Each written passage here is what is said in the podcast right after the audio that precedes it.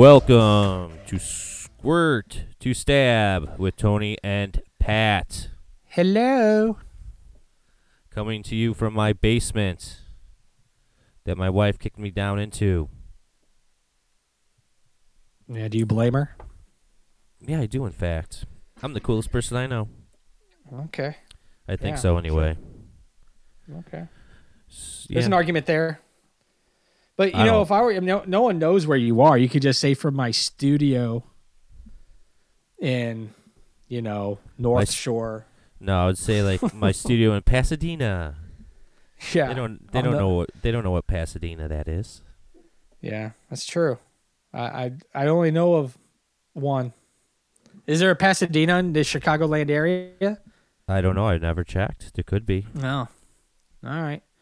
Well, hey, well, hey, I'll let you finish the intro, man. I'm I'm sorry. I just couldn't I couldn't help from starting to talk there. I didn't know we had like a, a you know, a normal intro that we do. Well, oh, okay. Well, you know, I thought the intro was "This is Squirt to Stab with Tony and Pat, and coming to you from my studio in Beverly Hills." Oh yeah. Okay. I guess the part where you talk about the email and the people to, you know, I guess that's not really the intro Oh anymore. yeah, email us at squirt to stab at gmail.com with your questions, reviews, suggestions, telling me how great I am. Yeah. We haven't got the hot honey rub lady back in a while. No, That's kind of depressing. Yeah, I don't think she's ever coming back. Yeah. I was. Uh oh. We had a. I heard. Was that you? no, that was not me. But uh, mm, oh. but yeah. Um. So yeah, uh, the hot the hot honey rub lady. I was hoping she'd come back, talk, and even get her like on a in an interview. Yeah, that would have been great. You know, maybe you could have like some kind of a hot ra- uh, podcast affair with her. I'm sure your wife Really? would love that. I am happily married. Yeah, I did well, I did well in that aspect of my life. Everything else my my life is a mess, but um I definitely uh you know as my how's my friend put it? I I kicked my coverage with the my choice in the woman I married. Cool. Yeah. All right, we're getting. I'm getting a, a little weird feedback. Give me one second. I can hear stuff on the line. Give me one Oh. second. I will give you one second. One one thousand. Two one thousand. During this time, I can talk about things that uh, I do to piss off my wife. I actually think it should be some type of segment. Um. So, uh, I sent her, and this is this is from a while back. I don't know if you remember when the women's uh, USA soccer team, you know, the ones that won that cup, played Right. uh, a bunch of fifteen-year-old boys, and they got beat by the 15 year old boys beat them. Yes, the 15 year old boys beat them. Well, for some reason, it came up in, in some feed in the past week, so I just sent it to my wife to be funny. And she went crazy on me. And I'm like, why? She's like, well, I know what you're trying to say. I'm like, uh, what? I'm saying that men are naturally bigger, stronger, faster than women? And, like, she's acted like I was being some, like, sexist jerk. Which maybe I was a little bit. But I, I see Oh, her they- point, though. I see Yeah. her point. I mean, when I talk to you, I don't. I, I, I- I think she was questioning where your heart is, and uh, I kind of agree with her. Here's the thing, though. Here's the thing. It wasn't like, "Hey, this is interesting. Look at what I just uh, fell upon some information," and then You know what's funny though? Like, if we'll get in arguments, which I'm not gonna lie, sometimes we get in arguments. I do it because it kind of turns me on. Mm-hmm. Only with her. When I argue with other people, I just get angry. But anyway, um, she always ends up. She's like, "I don't need a man. I don't need a man." It's like, oh really? But she can't, you know, pull the garbage bag out of the garbage can to take it out to the garage. But she doesn't need a man. Do you ever wonder I think it's- if just your general attitude just kind of sucks when it comes to things like with the whole man woman thing and you know, do you I ever think I don't think it sucks. Like I didn't want to get into the whole girl kicker thing. Um, I I mean I th- I think that was just I think that was for show. I'm gonna be honest, because you can't tell me there wasn't another soccer player, um, that was you know, more qualified to kick that ball. Also notice when she kicked the ball. I don't. Did you watch it at all? Do what are you know I'm talking about? You have no idea No. what I'm talking about, do you? are you talking about the girl that is the kicker for Vanderbilt? For college football team? Yes. Um. Do you know she squibbed that kick on the kickoff? And why do you think she did that? Maybe Because if she actually strategy, I don't know. no, because if she actually kicked it for a return, she becomes an actual player on the field that's going to have to try to tackle. So they didn't want her to get labeled. They did it for show and told her just to squib it. And so she didn't have to become an active participant. So wait, she was only there for one kick? Yeah, they got beat like 40 to nothing, and the only time she got the kick was at halftime. Okay. Yeah, I'm just. I mean, I, I know people are gonna say, "Oh, Tony's sexist." I'm like, am I though, or am I just pointing out a fact that it was all? Which one could argue that's what sports are, is just one big show. But I Well, know. I, mean, or, just- I mean, we could be just assuming because we really don't know, right? we really don't know. But that's that's my take on it. I mean, Yeah, don't but- you usually don't you usually have to like train in the summer and make the team? You know.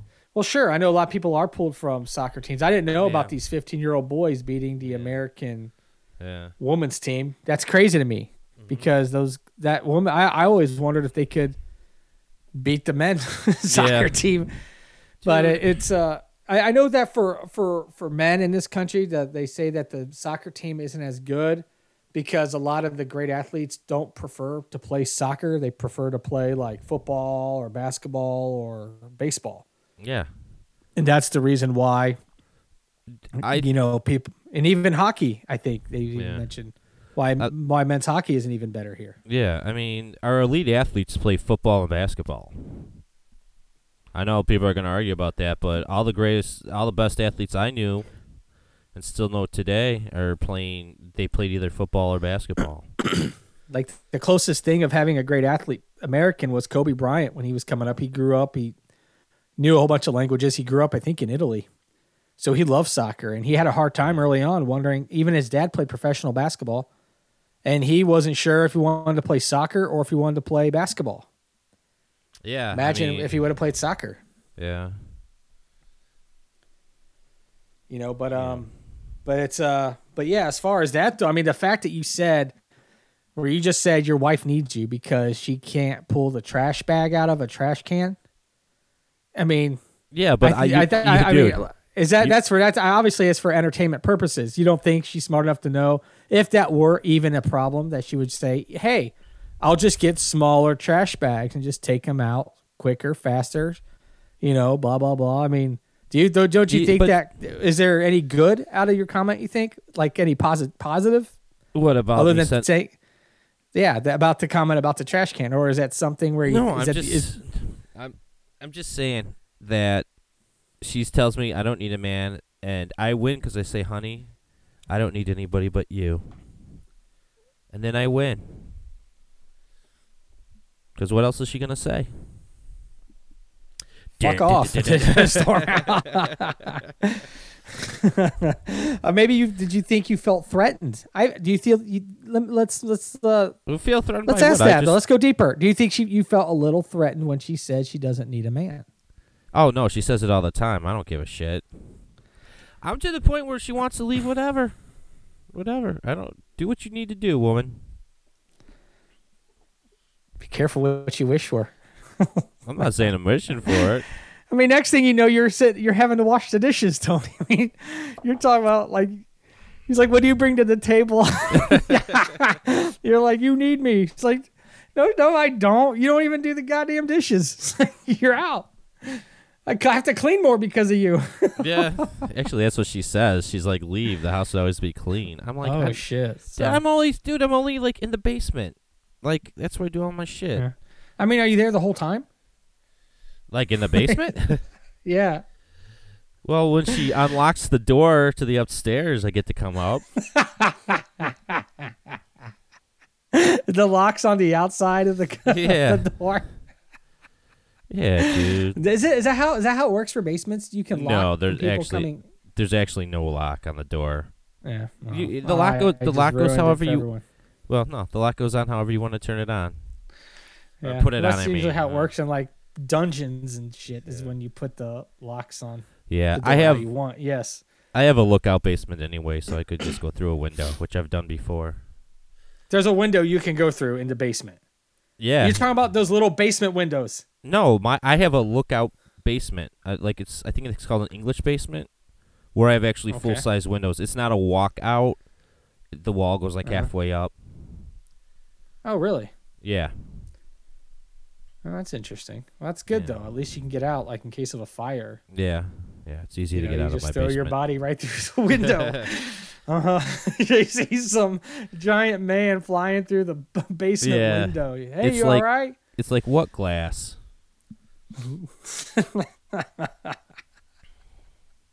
Oh, Jesus Christ. Well, all right, Yeah. man. Well, um, a- uh, yeah, dude. I have a story every week about how I pissed off my wife, and I don't even I don't really even mean to. well, dude, that's just part of life, right? I I mean, guess. for what my, me and my wife, we'll get into heated discussions. You know how I am. I mean, I'll, I'll start talking, and then all of a sudden it's like, oh, I have to listen here for a second. And then all of a sudden she makes sense, and then it pisses me off more. Like then I felt like, well, that just discredits the whole reason why I was pissed off.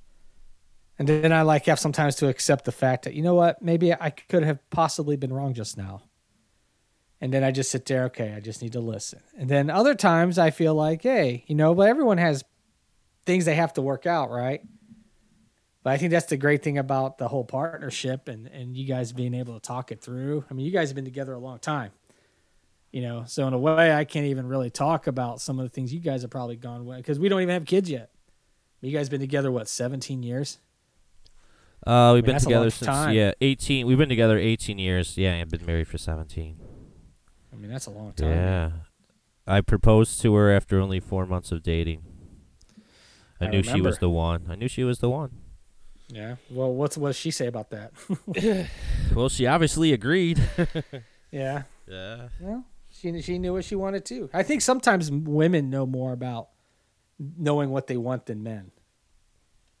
In a sense, like I know for me, if a lot of things hadn't happened with me and my wife, I don't know if we'd ever been married. But she was able to have the vision at the, at the early stages, and I didn't. I was just kind of like some stupid kid, some stupid guy. Actually, a kid, but I was in my 30s when we met, and you know, she kind of knew. It was like kind of weird. Like, how did we know this was going to turn into like the loves of our life? Because you know they say love's at first sight. Yeah. I did. I did. I mean, it was kind of that, but the majority, I had no idea this was the person I was going to marry. I was just like, oh, she's just a, um, you know, she's very good looking, and I like her for you know reasons that typically you don't look into necessarily a wife. And then next thing you know, you're like, oh man, I just always count my blessings. Like I'm just glad, I'm just glad I met her. Because you think about it, when you met your how you met your wife, like how I met my wife, was like we almost didn't even meet. It took a lot in order for everything to work for us to even meet. That one moment that sparked enough traction to say, "Let's go out again," right? Like if I hadn't gone gone out that day or whatever, I would never have met her. It would who knows where what would happen, right? Do you think it do you, do you believe in like fate? Do you think that like in some cases people are meant to meet people? In a way, I mean, if it wasn't for Sloppy, I would have never gone out that night. Like, let's go out, Tony. Let's let's go get some chicks. Well, that was Yeah, me when and I- Sloppy, right? Yeah. It was us because Sloppy Yeah. and I were going out. Yeah. Yeah, you never used to go out with us hardly. Nope. Nope. Especially because I think that was even a weeknight or something. Yeah. like it was a weird, like it wasn't even like a, a real night to go out. Like you would go out with us on weekends, but like that was a weekday because you're always kind of the responsible one. Yeah, it was like a Tuesday or a Thursday, I think. Yeah, I think it was exactly a Tuesday or a Thursday because I remember where we went and they had a thing on Tu- I think Tuesday or Thursday night to go out. Yeah. And feel So- I kind of feel like it was even a Tuesday night, or I think it may have even been a Monday night actually. Yeah, but it's like this is what fate has done to me.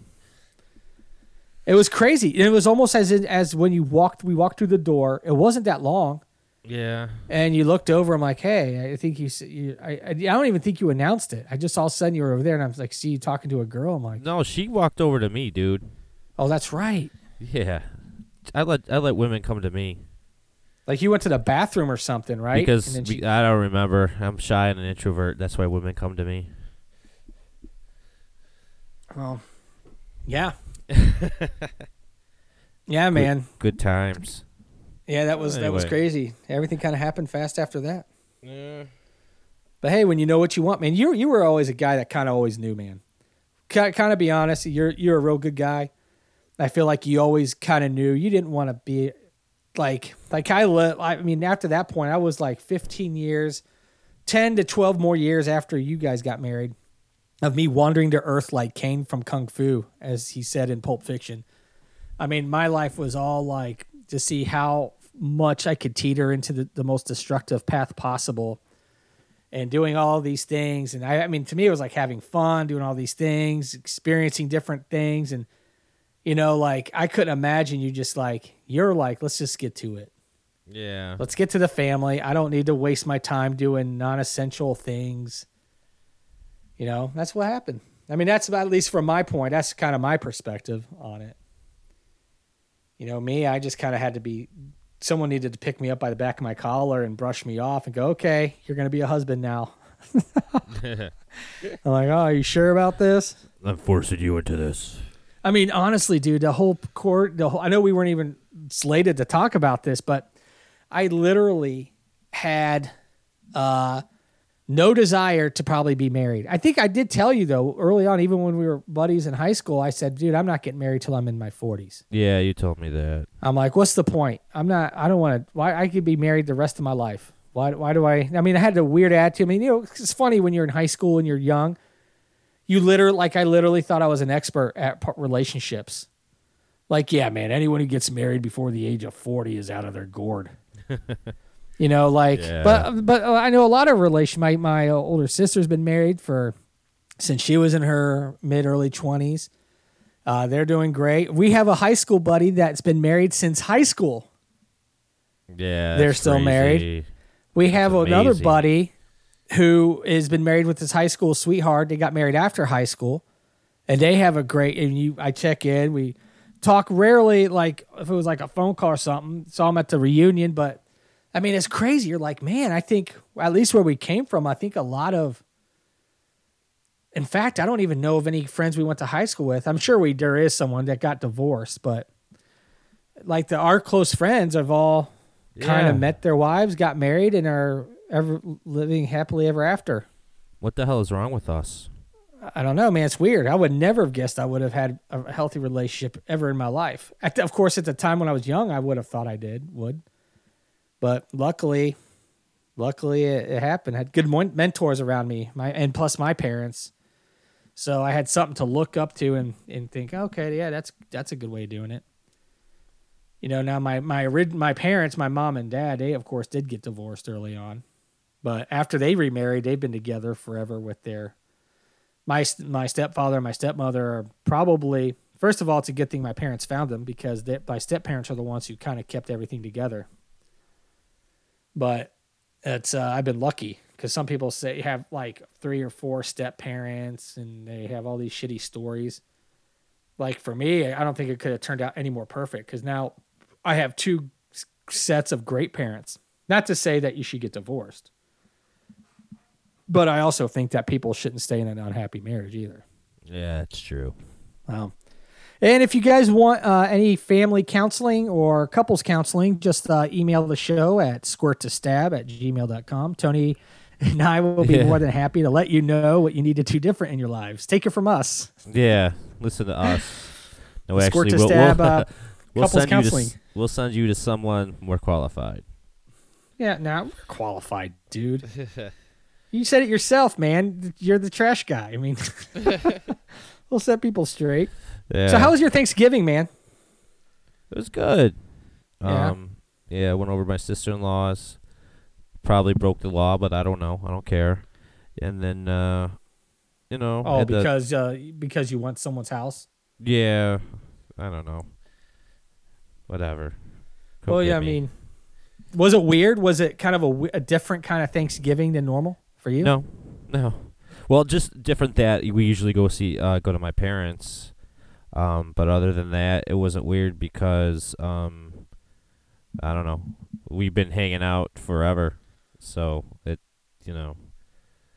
Some people are just kind of just, you know, doing normal things, man.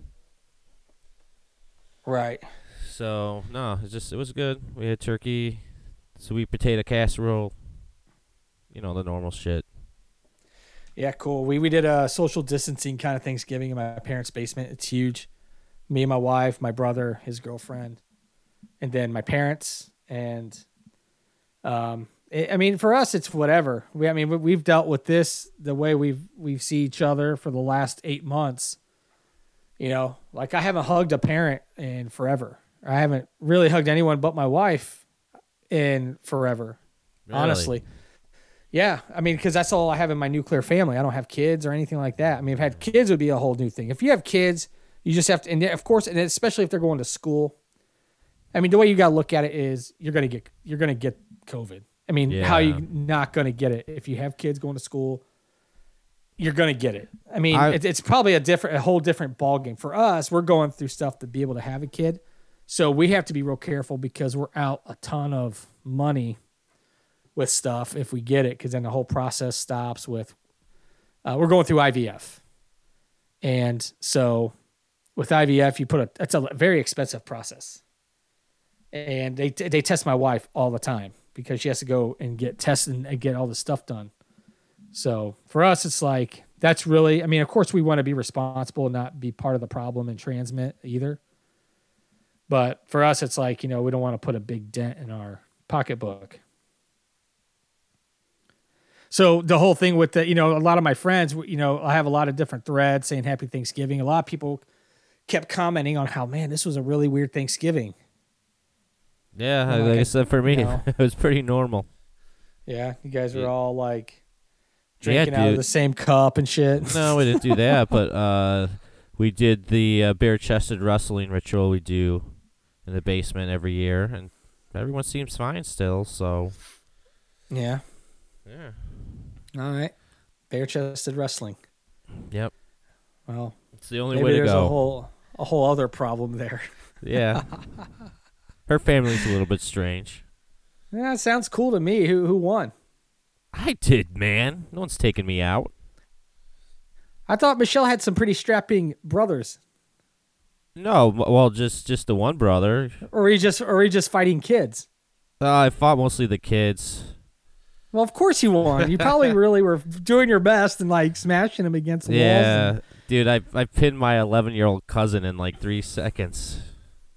Or I mean nephew. Good in, for like, you. To three seconds. So- ah, Good job.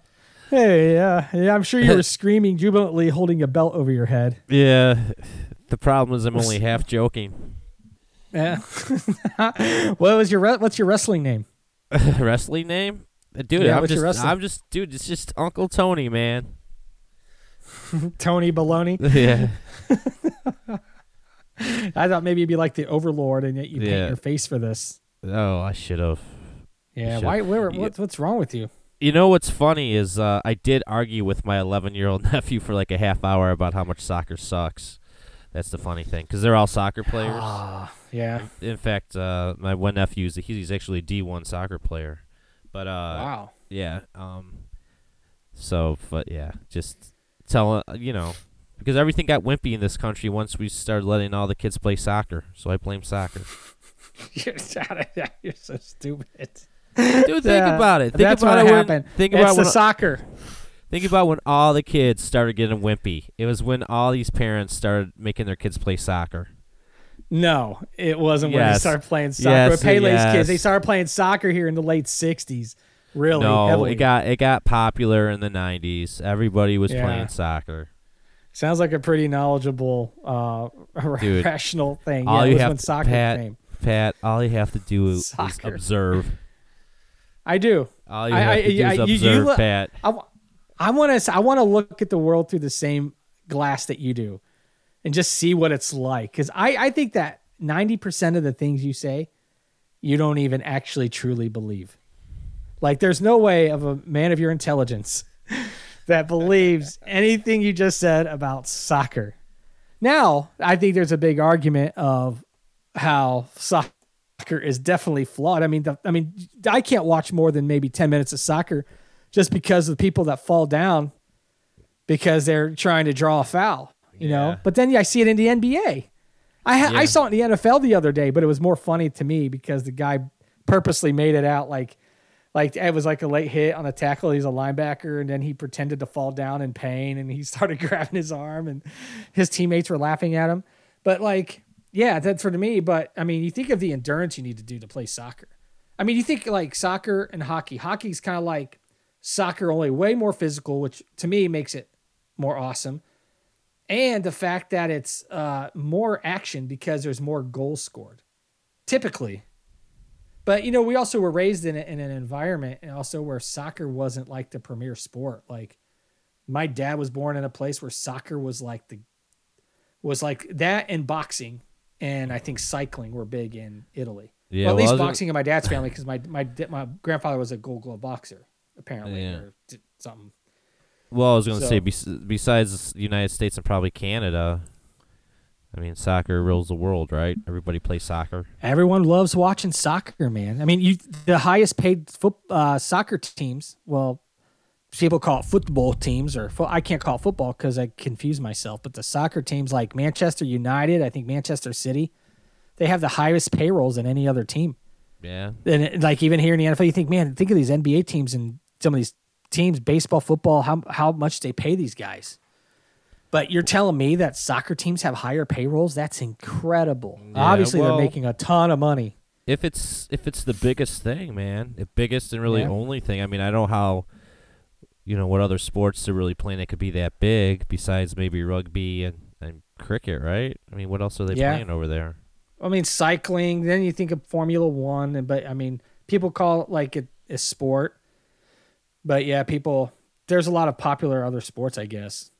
You know, to me, like oh, when I was a kid, I couldn't stand watching golf. Now I feel myself clicking in and checking on golf. Oh, I'm like, what have, what have I done? You know, even tennis. Yeah. It's like I don't know much about tennis, but that's a pretty, it's a pretty cool sport, man. Yeah, I love And playing I've- tennis. and I play it, man. It's like that. You think of that, like tennis, you're never stopping and you're always sprinting. I mean, and then you're stopping for a second, then you're sprinting again and running around and swinging your arms. I mean, that's insane. Like Yeah. boxing. Have you ever uh, at sparring? I remember when I first sparred in the military, and this is when I was in probably the best shape of my life. That is not easy, man. And then you're mm-hmm. starting to get tired. Then if you take a hit to the head, it is super strange because you're tired, gasping for air. Next thing you know, you're like literally seeing stars. And you're laughing, and then you, you go to like laughing to kind of trying to breathe because you're like, holy shit, I just got punched in the face. And that's when I was wearing, we were wearing those helmets too. You know, like imagine taking a shot without wearing one of those shock, shock absorbent helmets. So, um, but yeah, but speaking of that, so yeah, Thanksgiving. So to give everyone an update, uh, I I ate meat. I had turkey. I feel great, and I would like I was telling you earlier. I just had turkey for breakfast this morning because I said I was going to have turkey for Thanksgiving, and to and my definition of when the meal is over is when the turkey's all gone. So I think I have enough turkey for maybe one more, maybe two more turkey sandwiches. Which brings me to the question I'm going to ask you because what I like to do with leftover turkey, I like to put a little plate together if I have it, but I like having turkey. I don't need to warm it up. I put it on bread with mustard and I eat my turkey sandwiches. That's how I like it. Do you eat leftover turkey and how do you like to eat it? I will eat it, but what I do is um I just melt butter over it and eat it that way. So Mm. yeah, I heat it I've up been known to actually do it because you kind of Yeah. add moisture to it, right? Yeah, and it's it tastes good with the butter. But um, I didn't have any leftover turkey this year, and I actually wanted to try it with ghee. I don't know if you ever had ghee. It's like clarified Yes, butter. ghee is great. Yeah, and uh, but I didn't have any leftover turkey, so I wasn't able to try that. Oh man, But That's ghee does good- taste good, man. I mean, I, ge- agree. I, I agree. didn't. I didn't know that, but the, uh, ghee is what they used to use at like Red Lobster and stuff to dip like your your crab and stuff in. I'm sure they don't use it anymore They probably don't. I haven't because been ghee is kind of like ghee isn't that cheap. Yeah, it's not. But you, it Yeah, doesn't need say- to be refrigerated though. Yeah, that's weird. I always thought that was weird too. But what's Yeah. strange about ghee, and maybe that's why they found it to be maybe if they did still use it, maybe there was something to do with how profitable or how inexpensive it can be because they don't have to refrigerate it and they can Yeah. just ship it everywhere without. But people who are allergic to milk, a lot of people find themselves being allergic to milk. Mhm. Apparently, it's the way that it's made, especially in the United States. It's called A1 casein. And there's milk out there that's called A2 milk. Have you ever seen that? No. A2 is like a certain way, like cows in Europe and stuff are, are part A2 casein. I, I don't know if I'm saying that right. I'm sure someone could email us and correct me and explain how stupid I am and then explain the real way. But basically, people who find themselves allergic to a lot of impurifications and all this stuff in milk have A2 and it's it's a lot cleaner. The casein's better. It's not it's not like it was developed with different hormones. These cows, like they are, a lot of them are here, and people can that are allergic to milk can actually drink A2 and not have any problems at all. Oh. Yeah, my my my mom, my stepmom, when she was in Italy, um, her and my dad were out there. She has uh, she basically has an allergy to dairy, and she is dairy sensitive, and a lot of things that bothers her, and she hates that, of course, because who doesn't love dairy?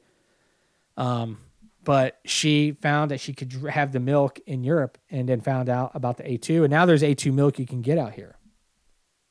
That's interesting. Thought that pretty interesting. Yeah, that's what we were drinking before we went vegan. Yeah. Now we drink almond milk and everything else like that. But yeah, our Thanksgiving, other than the turkey, actually everything on the plate except for the gravy was made vegan.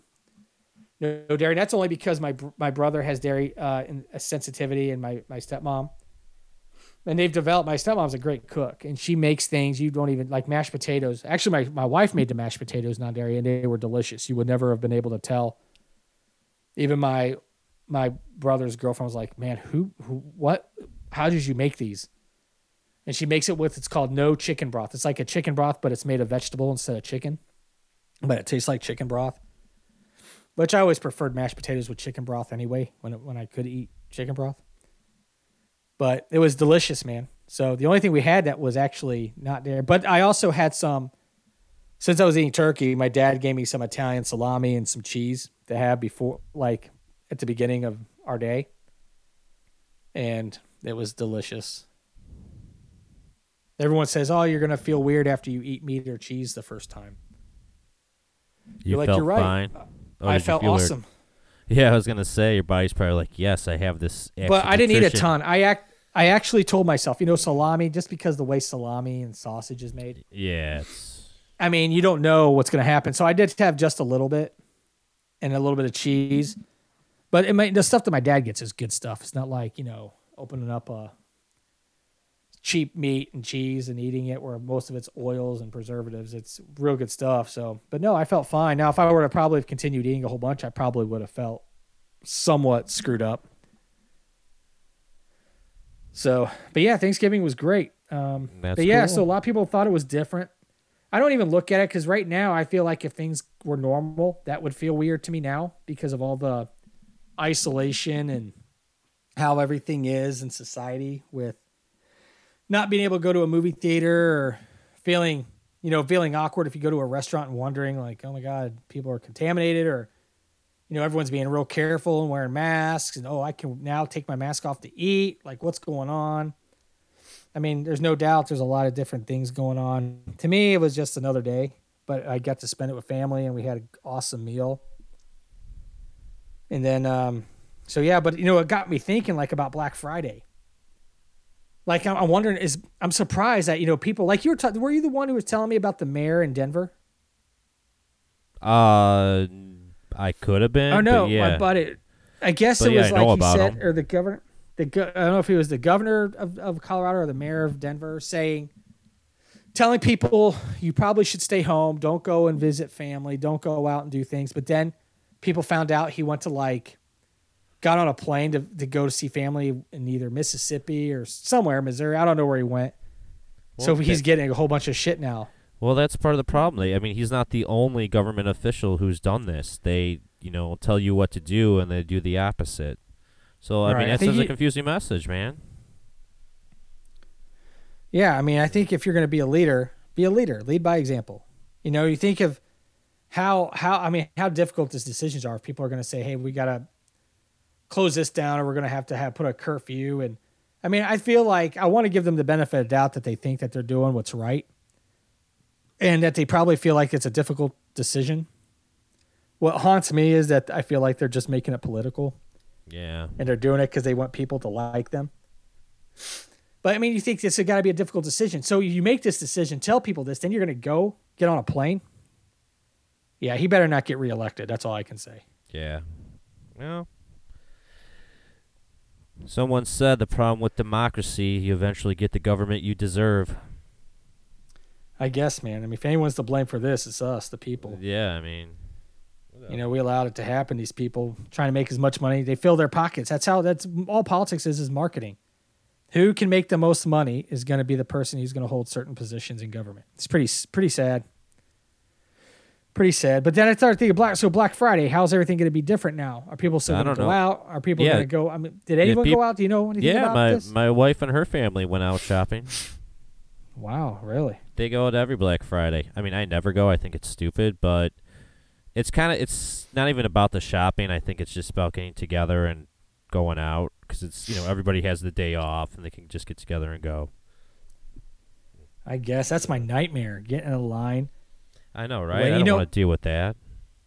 Now, have you ever made a purchase on Black Friday? And it was like, what's the best purchase you've ever made on Black Friday? Uh, I don't know if I did it. It was online. Um, probably just like video game stuff.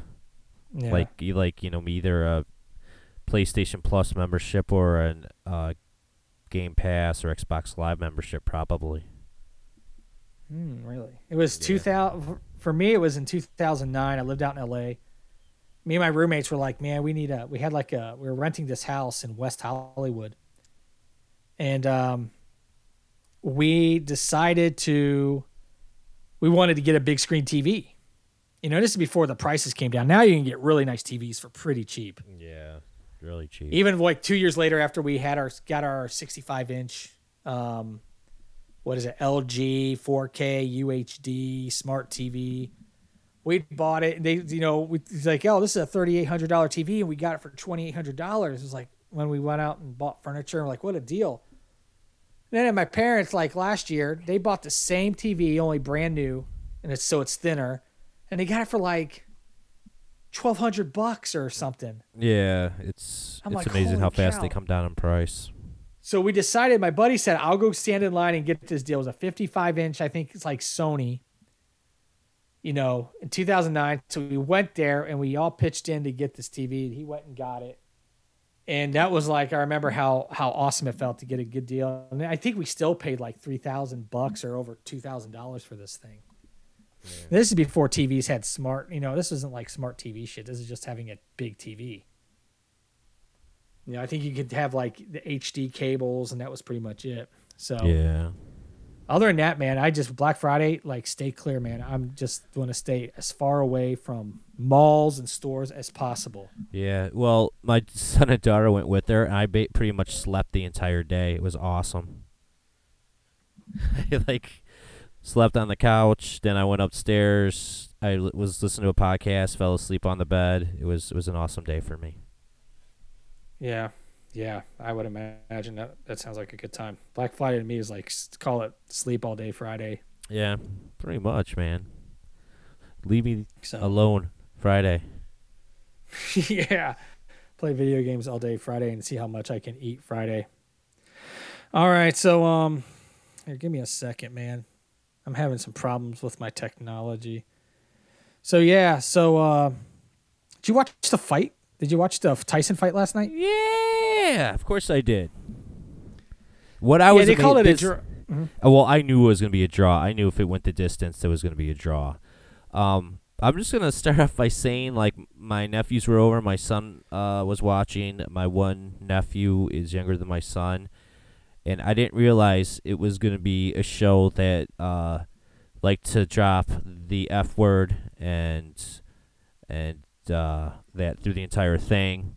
Um, it was not family friendly at all. So I'm sure there's a lot of dads out there that was like, "Yeah, man, I get to watch Mike Tyson again. I'm gonna have my kids watch with me." And then uh, they're promoting weed, which I'm fine with promoting weed. It's legal, whatever. But uh, and, and then all the swearing with the rapping and stuff. It was weird because there's no audience, so it makes it weird. Yeah. He had the mirrors. I was, I was, because I even texted him like, "Hey, are you watching the same thing I'm watching?"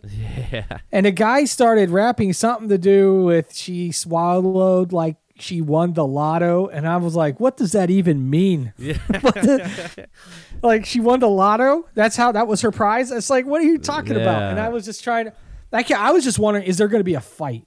You know, I don't have to worry about kids, but if I did, I would have been like, Yeah. Shit, like I I was like, geez, oh man. I was like, okay. This is yes, and th- this is this is part of the whole like thing about our society. Are we gonna really choose? I know we, we want to talk about the fight, but it's like we want to ban "Baby, It's Cold Outside," but then like this is totally acceptable, you know? So I think it's just perspective, though. Again, Tony, Yeah. we- we're talking about two different things because you're paying to watch this service, and the one thing that intrigues people about paying for a service like SiriusXM, this is that uh, it's not regulated by the FCC, but also yes, I think people need to get a. But on the on the on the other end of it, I think people need to understand the history of what time what what times were like yeah, okay, you feel that way. Well, good. That means you're sensitive and understand that things may, there could be something inappropriate about what was said today. But understand that back in 1932, things were different. And I think it's okay for people to have to go and t- take a look. Like I've heard the argument about Seinfeld being anti-Semitic. You know, all the sh- a lot of these shows, cartoons, even, and I mean, yeah, we all knew. I remember hearing 20, 30 years ago how Looney Tunes and the old cartoons where they're chasing someone with an axe and shooting them was like, oh, this is bad. yeah.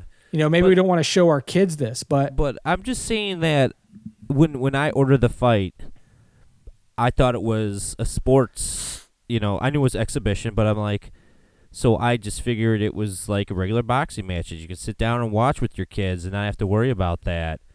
And then, like you said, it's like you're watching it, and all of a sudden, guys are are, are rapping, and it's like.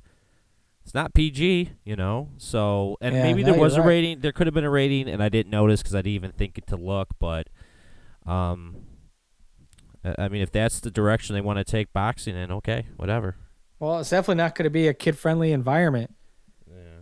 But I mean, yeah, a lot of the things. I mean, the guy lit up a joint, which again, to me, I don't care. And plus, I don't have kids. I have to worry about Yeah. wondering, hey, what's he doing? Like, my kid knows what a would will know what a joint is. Probably. Yeah. I mean, My I don't whole want thing to be sheltered. It's, yeah, not that that two like once be, because one substance is is legal, another should be. I mean, that's a personal opinion, but alcohol is legal, and I personally think that's worse than marijuana. So, which I know a lot of people argue about that. So I, it's like they're both legal, so whatever. I don't care.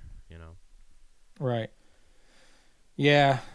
Um yeah. So yeah, it was weird. It just seemed weird because there's no audience and it was weird just Yeah.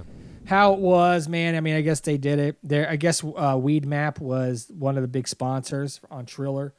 I think Triller's a betting site, if I'm correct. I thought it was a And we- music site. Oh, maybe it is. Maybe it was. I thought you could bet on there. Maybe. I, I mean, JC didn't even get the point across. I don't even know what the hell Triller is. Yeah. But. Weed Map was one. I mean, they were, you know, as a they're a marijuana company apparently. I just saw it in the background, so I don't even know what, what it is.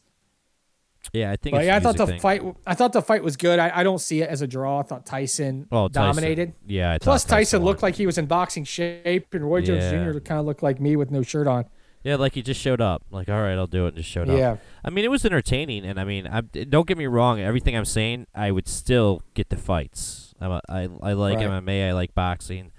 So they, c- personally, I don't care if they're doing that stuff now that I know. I just won't invite my ten year old nephew over to watch it. right. You know. But the big story, I think, Jake Paul. So I was hoping. Nate Yeah. Ro- I'm a Bulls fan, obviously. Nate Nate Robinson played for the Bulls. Yeah. He's an athlete. He was an awesome football player as well. I mean, obviously he didn't have the reach or the size, but I thought he was gonna like Jake Paul had one fight under his belt. I thought Nate Robinson was gonna destroy him. Maybe the what street fight, too. who knows? But boxing wise, boy, was that embarrassing for him, huh? Yeah. I think everyone in the world wanted Jake Paul to lose, and hey, man, he brought it. He brought He it. did. Good for him, man. I mean, But the best part of the fight is the after the memes afterwards. Yeah. Someone put, Yeah, so I showed you that picture where they show they had uh ready to announce the winner of the Tyson Roy Jones fight, and in the Yeah. background laying on the canvas was Nate Robinson still yeah, knocked that out. was. Yeah. So yeah, I'm gonna watch it again if it comes out for sure. yeah. Um, but hey, we I probably should have announced we have a guest that's going to be on our show. Yes, we um, do. here. Coming up real soon is uh, he is he had been in, uh, been involved in expeditions and research of Bigfoot. Um, he also uh, was someone who uh, was part of and assisted with uh, expeditions from the Bigfoot Research Organization. He's going to be on here shortly. Actually, coming up real quick, but real quick first, I wanted to go ahead and give a, an announcement or give an update. Remember, we were talking about that uh, metal monolith in southeast. monolith. Yeah, in southeast uh, Utah. Yeah. Did they figure out who like- put that there yet? Well, I don't think so. Uh, but here, give me one second here. I apologize.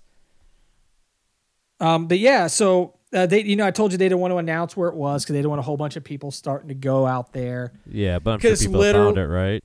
Right. It's uh, literally in the middle of nowhere. But it looked like someone may have just put it up. So yeah, people found it. People found it by using using Google Maps. Google Earth, they found the monolith and they were able to find out when about what time they were able to put the monolith up up there.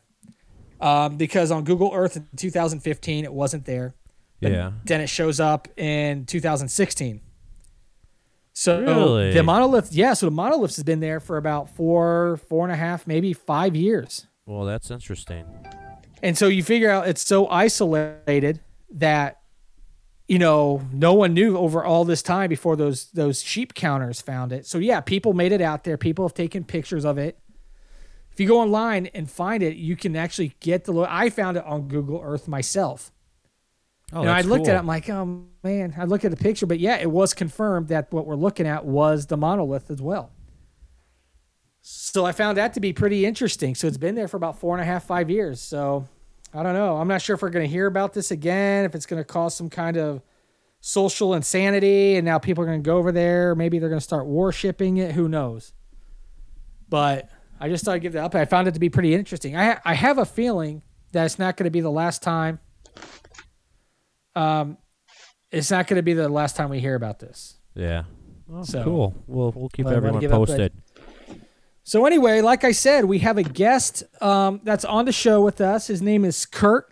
He's been involved in expeditions and research of Bigfoot. Uh, he was uh, part of and had partnered with a Bigfoot research organization for a certain period of time to help them with their research. And he also has a testimonial on his own encounter with Bigfoot. Welcome, Kurt, to the show. How are you, Kurt? I'm doing great, guys. Thanks. Oh, great. Thank you very much for joining us. Um, obviously, for many reasons, Bigfoot always seems to be uh, a subject matter of, I guess, what what do you what, what would you call it, Tony? Uh, the, of I'm not sure if it's a paranormal, but uh, cryptid or Yeah, it's um, cryptid. a- something that people don't really talk about in mainstream media. But there's a lot of shows out there. There's a lot of interest. And if you're, if there a lot of people like me want to know and want to see, want to see one, right? They want to see evidence. They want to see a Bigfoot, and uh, they just want to be part of it, you know. And of course, they're like, "Oh, Bigfoot doesn't exist." But then you watch the show. There's always an interest. So, Kurt, tell tell us a little bit about what you do and some of your um, involvement with big the Bigfoot. Sure, sure. Bigfoot uh, came into my life in about 1976. Uh, there was a town about a half an hour south of where I grew up uh, where a farmer had a uh, Bigfoot encounter, and that made the newspaper, and and it interested me. Uh, and I was about 13 years old, and and I started studying uh, Bigfoot encounters in the school library, and and I read up on many many stories, and of course the Patterson Gimlin film was was uh, one of the best examples of evidence uh, of Bigfoot. So, yeah, since then it's been a part time hobby of mine, and uh, uh, have always listened to uh, podcasts and YouTube uh, videos and stuff of people's encounters, and I just collected a mental database of many of those stories in my mind. Um, and in 2009, I had the opportunity to get involved with the Bigfoot Field Research Organization and go on an expedition in north central Wisconsin. And that's where we had, we, I say we, my son at that time was fresh out of basic training for the military. He was 18. And uh, him and I decided to go as a little team and uh, uh, you know, I had told him stories his whole life, and he's like, "Dad, why do you tell me these stories? Bigfoot's just a mythical creature." Mm-hmm. And and when I tell the story, uh, uh, you'll you'll see why he has changed his mind. Yeah, we're definitely going to want to ask you here in a little bit to kind of go over that story, is you know, and and tell and tell us that story. Um, first, real quick, you've mentioned it uh, even when we spoke before the show about the Patterson Gimlin film. Can you yeah. explain to our audience so exactly? I'm sure once you start describing it, people are gonna know right away what you're talking about. But can you tell us what that is? Sure. Back in 1967, a couple guys, uh, Roger uh, Patterson and Bob Gimlin, were.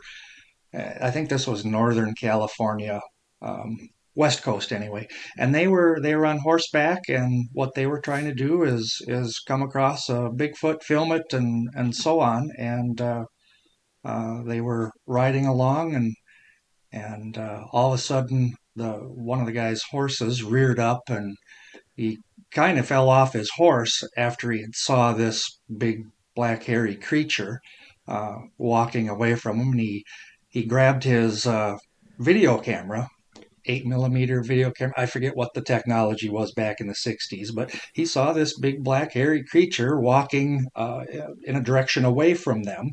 And uh, a couple times he had chased closer to it and and reposition himself for more video. And and you can Google the Roger Patterson uh, or Patterson Gimlin film, and it's it's a pretty shaky film. And then you can notice that he's running, and then he resets up and, and more shaking. But um, someone had since then taken and uh, did a computer adjustment of each of the individual individual frames of that couple minute video and it's it's much more of a fluid easier to watch video so i encourage everybody to do that. So isn't i know their show that's like the profile the side view of the um bigfoot now do people also call this sax sasquatch by the way or is sasquatch a completely different uh There's, primate yeah, there's literally hundreds of different names for Sasquatch. Okay, it's it falls into the cryptid category, but if you talk to different areas of the United States or different uh, areas of the world, um, even some of the Native Americans have different names for it. Sasquatch is just one of many. Bigfoot is a term that was uh, created back in the 40s or 50s, I believe, uh, some logging camp was visited by something with really large uh, feet that they, they found in mud and such. But you know, in Florida, it's it's called skunk ape. Um, you know, in the Himalayas, it's called yeti. So, my opinion is it's it's just cousins of each other uh, and just different names for the same creature, essentially. Okay, and um, so this this video isn't it's been I know it's been subject to a lot of authentication and and to be debunked. Um, has anybody has anybody been able to really confirm that they actually what is the best evidence whether it's from this film or anything else that would suggest that Bigfoot is real? Yeah, I guess I would say this is probably uh, the best evidence available for the existence of Bigfoot. Um, and with any picture or video, you're going to have people that say it's real and other people that say it's fake. Um, a couple things that stick out into my mind when I first see someone's video is is this Bigfoot uh, immediately walking away from the camera, or is it just kind of walking in a circle around yet staying in view of the camera? And to me, that difference is is uh, what tells me of whether it's whether it's fake or not fake. And again, it's all think, up to interpretation of the viewer. Do you think it's fake, or do you think that's real? So if the video, if the Bigfoot directly walks away, um, in my opinion, it doesn't want to be videoed. Whereas if something is walking in parallel to your view, left to right or vice versa, um, that's more suspect to me as being potentially fake. Okay, so you think this was actually fake then? No, I, I think it was real because it's it's not walking left to right; it's walking uh, away more than left to right. Um, do you?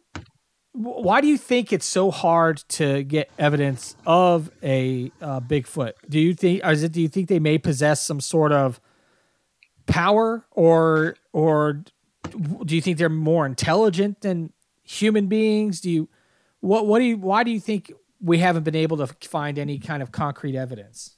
Well, or is there concrete evidence that we just aren't yeah, able to see? There's numerous videos and pictures, and, and those videos and pictures uh, could be daytime or nighttime.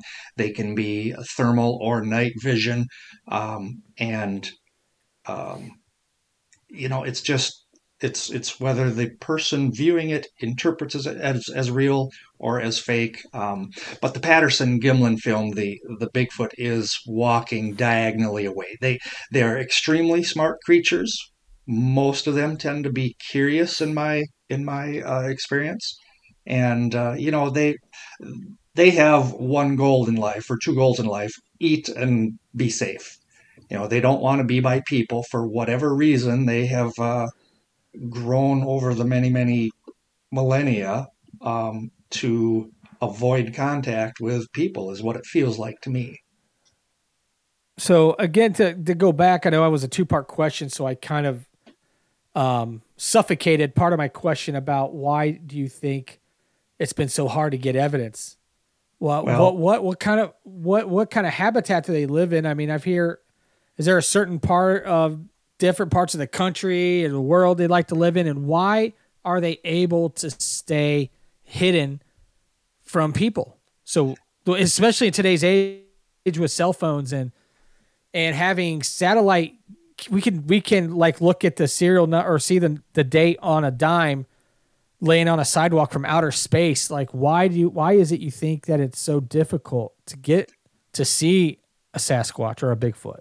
most encounters with a Bigfoot are five to 10 or 12 seconds.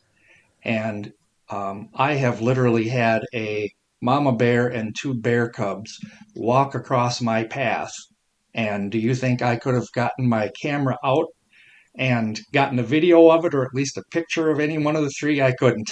it just right. encounters happen so quick. And, and, you know, there's the first couple second delay of oh my gosh this is cool get the camera so uh, i have literally quit carrying a camera because there's no way i'm quick enough to to pick up anything. I have thought of getting one of those uh, cameras you can mount on your chest or your hat that's videoing uh, round the clock. But yet most encounters are after dark you know so mm. uh, they seem to they seem to wander around more at night because i believe they feel more comfortable that they're somewhat undercover in darkness and and they don't want to be videoed and and we we have suspicions that um, they can hear um, the uh, electronic whine of of uh, game cameras and I have an opinion that they might be able to see the infrared beam that clicks the shutter on a camera. So uh, maybe they can see the uh, LED light uh, shining too. Who knows? You know. Mm-hmm. Okay. Now, and I know that you know, like you mentioned that you you you don't you don't speak um, on behalf of uh, the BFRO or the Bigfoot Research Organization but you did work with them. Um, and we've seen that whether it's them or some other shows you see on TV or, other organizations, it, it, it, always seems like most of them are just their their motive is simply to prove that there is a Bigfoot. That if you know that that they just are like that's the, the motive. There's nothing else. It seems like when you see it, you know, it says you know to prove the existence of Bigfoot. Uh, and my my thing is, if they already know that Bigfoot's existing, is there another motive that that these organizations have? I mean, or are they simply just looking for evidence? And is this really for them to seek evidence for people to believe them, or do you think it's really with them trying to seek the evidence for themselves because they're not even sure? Well, they they have their own TV show, and um, I used to watch the TV show. Um, it was very interesting, um, but it seemed like uh, some of the evidence that we have run across on our expeditions out in the field isn't always necessarily shown on the television. Um, it seems like they're, you know, they're it's a, a revenue stream for them on the TV show. And mm-hmm. you know, some people are wanting to prove to others that exists. Some people want to just continue having encounters themselves. Um, there's a number of different reasons why people do what they do. Me, I just like the ex- excitement of of possibly running across one in the woods. Uh, I don't care whether somebody believes me or not. I just I'm right. just excited about the stories and the encounters. Right. So, and and in that case, and I appreciate you. You know, like for me, that'd be the same thing. I'm I'm the excitement of maybe seeing one, but in the big picture, I mean, if if these creatures are doing like you like you mentioned, you know, if you see a bear, you can't pull your camera out and take a picture of a bear. However, there's probably billions of pictures out there you can find of a bear. Sure. Where there isn't a single picture that I've been able to find, whereas conclusively or actually something where it is concrete a picture of a Bigfoot. Right. Right. Do you think that we should just leave the creatures alone? If they're doing this much work in today's age of technology to be not seen, do you think it would be the humane thing to just let them be, or is there a threat they might pose where we should continue researching them and bothering this this creature who obviously doesn't want to be known by humans? Yeah, well, we as people have uh, human curiosity of the world, you know, it's it's similar to bird watching or whale watching. We're interested in um, what they look like, how they react, what they do in nature, and, and that type of thing. So, uh, as far as leaving creatures alone, you know, it's not there are obviously some people that believe that and some people that think we should mm-hmm. uh, just let them be. But you know scientists and and people that's that's how we learn. We discover things by watching and and you mm-hmm. know videoing and stuff. So uh, it's it's a learning experience. Right. And what is the history? I mean i you know this is something people could probably research but being how close you are to with the research and study of the bigfoot um, is when was there what was the 1967 film Patterson Gimlin film the first known kind of Bigfoot uh, encounter, or was this ever uh, a creature that people had an interest in finding before that film? It was probably the first video evidence of uh, a Bigfoot or Sasquatch. Um, there have been many stories over the years of uh, stories that were relayed to newspapers or whoever, you know, by firsthand recollection of their encounters. You know, you go back to the early 1900s. I think there was a gentleman by the name of Albert Ostman, and he was out west uh, British Columbia, I believe, and he was vacationing in the woods, and he was planning on taking a 10 day vacation, and he took food and his rifle and stuff, and uh, um, as it turned out, he uh, he was carried away uh, by a Bigfoot and held captive for I think it was three four days, and then uh, finally was able to escape. And I'm I'm by no means doing this story justice by condensing it into a five second blurb, but uh, uh, there's websites out there that recount his story, and it's it, you know it's a good 15 20 minute read, and it's it's very detailed. And you know, a lot of times too, when I'm when I'm talking to someone, you know, it's it's how much detail they give and things that they've noticed or didn't notice uh, during their encounter. Um, and you know, when I was investigating for uh, Bigfoot Field Research Organization, our uh, we had uh, uh, numerous questions that we would ask the person, and what it was is the same questions answered or asked three different times in rotation throughout the interview And what we would do is double, triple check our our questions and answers. And if they all seemed to match each other, this person was more credible than a person that gave you two or three different answers to the same or similar question throughout the hour interview. So, so there was a gentleman you said he he has a story of him being cap. He was held captive by a Bigfoot for three to four days. Right. Okay. Would you like me to tell that a little bit about that? Yeah. no- Sure. well, yeah. sure. Well, give the name so some maybe people can look it up and yeah, Yep. tell us. you can Google Albert Ostman, O S T M A N. I think it was 1924.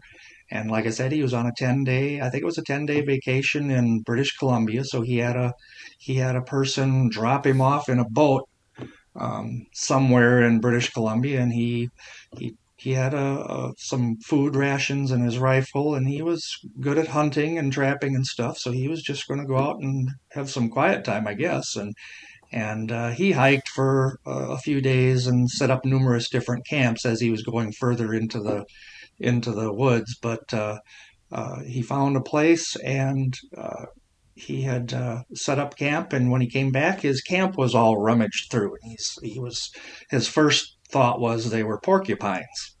And uh, so this happened a couple different nights, and and I think the th- third night he decided he was going to sleep with his uh, with his rifle in his I guess it was a sleeping bag type thing back in the 20s. But uh, um, he woke up and he is being carried off, and he can uh, he can hear sounds of something breathing while it's walking, and he's slung over its shoulder inside his sleeping bag and he's scrunched down inside and and he can tell when he's being carried uphill because this thing is huffing and puffing considerably uh, harder during its walking versus when he's being carried downhill. It's not as hard a work but he's feeling his feet are sometimes skipping off the ground as they're going downhill. And he doesn't recall how far he was carried but uh, the the the picture, the mental picture that I got was he was carried for a, a good hour or more.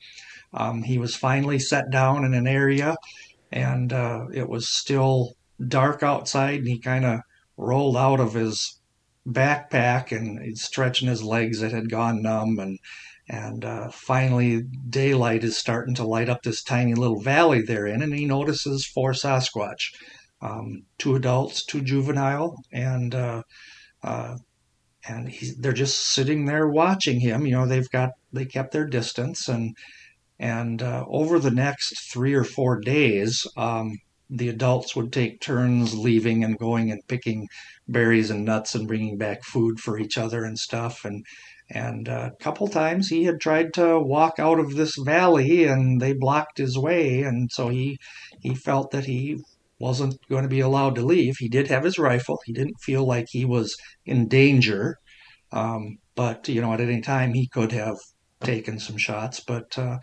um, over the next few days, um, the the smaller Bigfoots got a little bit curious and they started getting closer to him. And he he had set up a little fire and and uh, there was a tiny little creek or stream and the back of the valley near where he was and he got some water and he was boiling some water for some coffee and stuff and he had some chewing tobacco and whatever and and uh, had some cans of beans or I forget what kind of food he had but um, he had made lunch for himself and he he made a little uh, uh, uh, water ladle with the empty bean can and he's pouring stuff while the male, the small male Bigfoot had gotten curious and decided, you know, this is a pretty cool thing. He wanted it, so he gave it to him, and and apparently uh, uh, that Bigfoot made gestures essentially to say, hey, my sister wants one of these too. Can you make another one?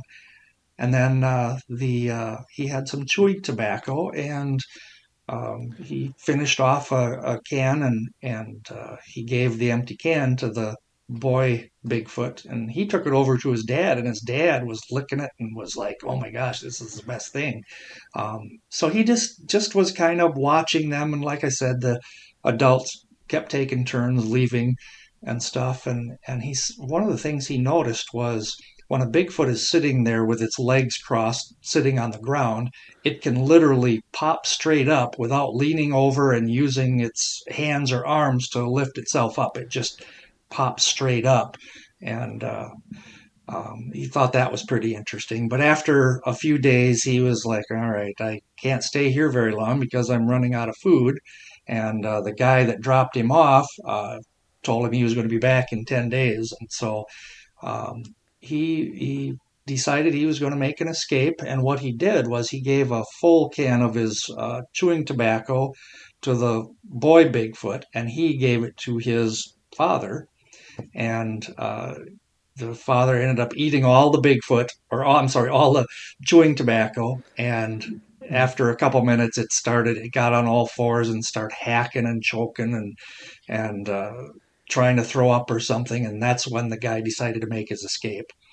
You know, he had all, had all of his stuff packed and ready to go, and he took off. And the the female uh, Bigfoot gave chase for a little ways, and he turned and he shot in the air, and and that stopped for, uh, them from chasing him, and he sprinted for as long as he could sprint. It sounded like hours, and he came to a spot where he had to take a rest, and he was watching to see if anything came chasing up on him, which it didn't. But um, over the next day or two, um, he finally made his way back to the guy who was supposed to pick him up. But uh, uh, a much more detailed, better uh, encounter of, of that is on the internet, and it's it's written in his own in his own words. So okay. Well, with I that said, the, thanks for sharing. Yeah. So his name's yeah. Albert Ostman. In case anyone from our audience wants to look that up, uh, from a, an encounter that he says he had back in 1924. Now, tell us about your encounter. Yeah. So uh, uh, I had relayed uh, stories to my boy his whole life, and he was starting to be little and up until well, I still do. But uh, Dad, why do you tell me these stories? Bigfoot is just a mythical creature, and uh, so in 2009, I had uh, I got connected with uh, Bigfoot Field Research Organization, and um, most websites are regarding Bigfoot and Sasquatch have like a map of North America, and you can click on a state or a province, and and uh, uh, then you can click down into a, a county, and you can see what stories have been collected over the years and uh, put on that website. And like I said, 90% or 95% of the stories are uh, five or 10 second oh my gosh, I saw this big hairy thing come across the road at midnight and it took three steps and it was from one ditch to the other and it was gone. And uh, so my boy and I were invited to go on this expedition. It was in north central Wisconsin and there's a town called Phillips and Lugerville. And uh, we, we, uh, had been or had there was members of the group that had been monitoring what they had said was a family of four uh, in that area. And one of our members lived there, and he had numerous encounters himself and confirmed and said that there was four there. And he had even uh, he had even had one in his uh, shotgun sights during deer hunting season. And uh, you know, he kind of rationalized, well, what should I do here? Because he says he's got a deer hunting uh, license. And if he shoots this thing, which is obviously not a deer, you know, could he be poaching a bear? Could it be some guy in a monkey suit running around Wisconsin during deer hunting season? You know, it could be murder. Uh, he a lot of lots of different rationalization of what he should do. But his his last thought was, all right, I'm not going to shoot this thing because I believe it's a Bigfoot, and I know there's three other that live in this area. And he was more worried about himself being hunted down by the three remaining if he did kill this one. And that story seems to be a relatively common theme with hunters who uh, experience one. You know, well, real quick before you yeah. go on, what what what made him think that there was three others? He he had had uh, numerous encounters over the years. I don't know how many years he lived in the area, but he was around fifty years old himself, and uh, he had had uh, uh footprints. He was actually chased by one he was one of these guys that would go hiking through the woods at midnight or 1 a.m. by himself. And when you hear something crashing through the woods coming in your direction, you tend to run. and he climbed up a tree. Uh, he's I don't remember how high he said he was, but there was something at the base of the tree huffing and puffing and snapping off branches and stuff. And he stayed there until morning light. And then he was still wondering, gosh, is this thing gone or is it uh, hiding just out of view? But, uh, you know, most of them are not aggressive towards people. Um, you will know in a hurry if they don't want you in an area that you're in. Um, you know, they'll they'll yell or scream or roar or throw sticks or stones, uh, take sticks or branches and hit other trees with them and stuff, you know. So um, they have a way of, of, of telling you that, hey, they don't want you here. So he had this this uh, this thing in his scope. You were with him, obviously. This is this is what you experienced with him, correct? Yeah. So there was there was about thirty of us on this expedition, and we have a few rules that we have to follow. Everybody has to say, stay on the same radio frequency. You have to be uh, within radio contact of at least one other group, and you have to have a minimum of two people in your group. Um, reason being is if you see or hear something, you can confirm it with the other person, kind of like a witness.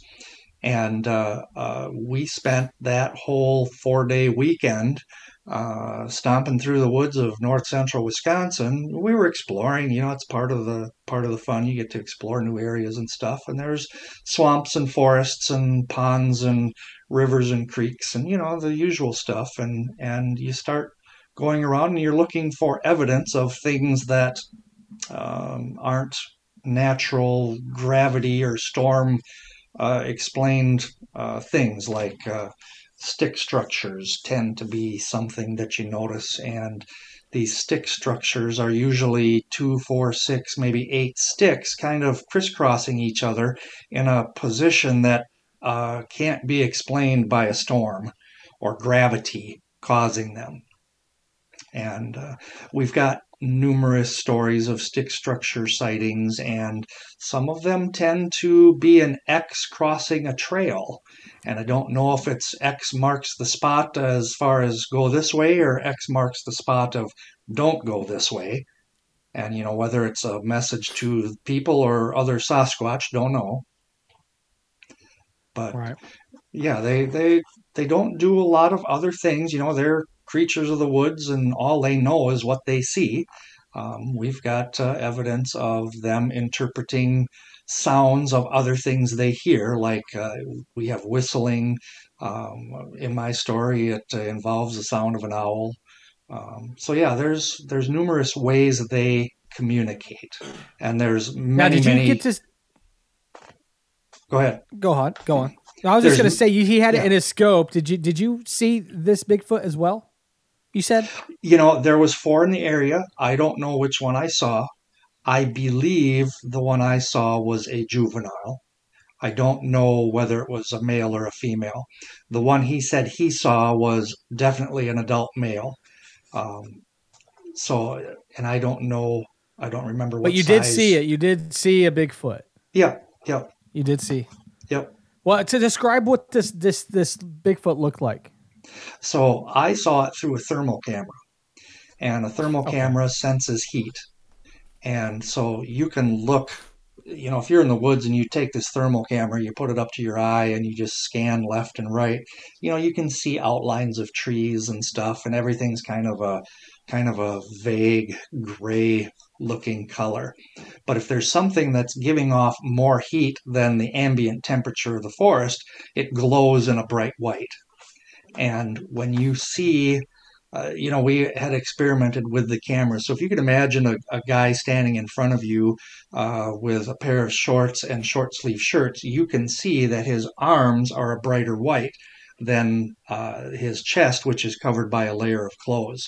Same regarding, like, say, my face. I wear glasses. My face is a bright white, but yet my glasses are causing the heat to not be detectable. So it's my my eyes look like they're a darker gray and it looks kind of spooky. But uh, yeah, it senses heat, and what I saw was a glowing blob of white at the base of a tree, and I'm going to say it was probably 150 yards away.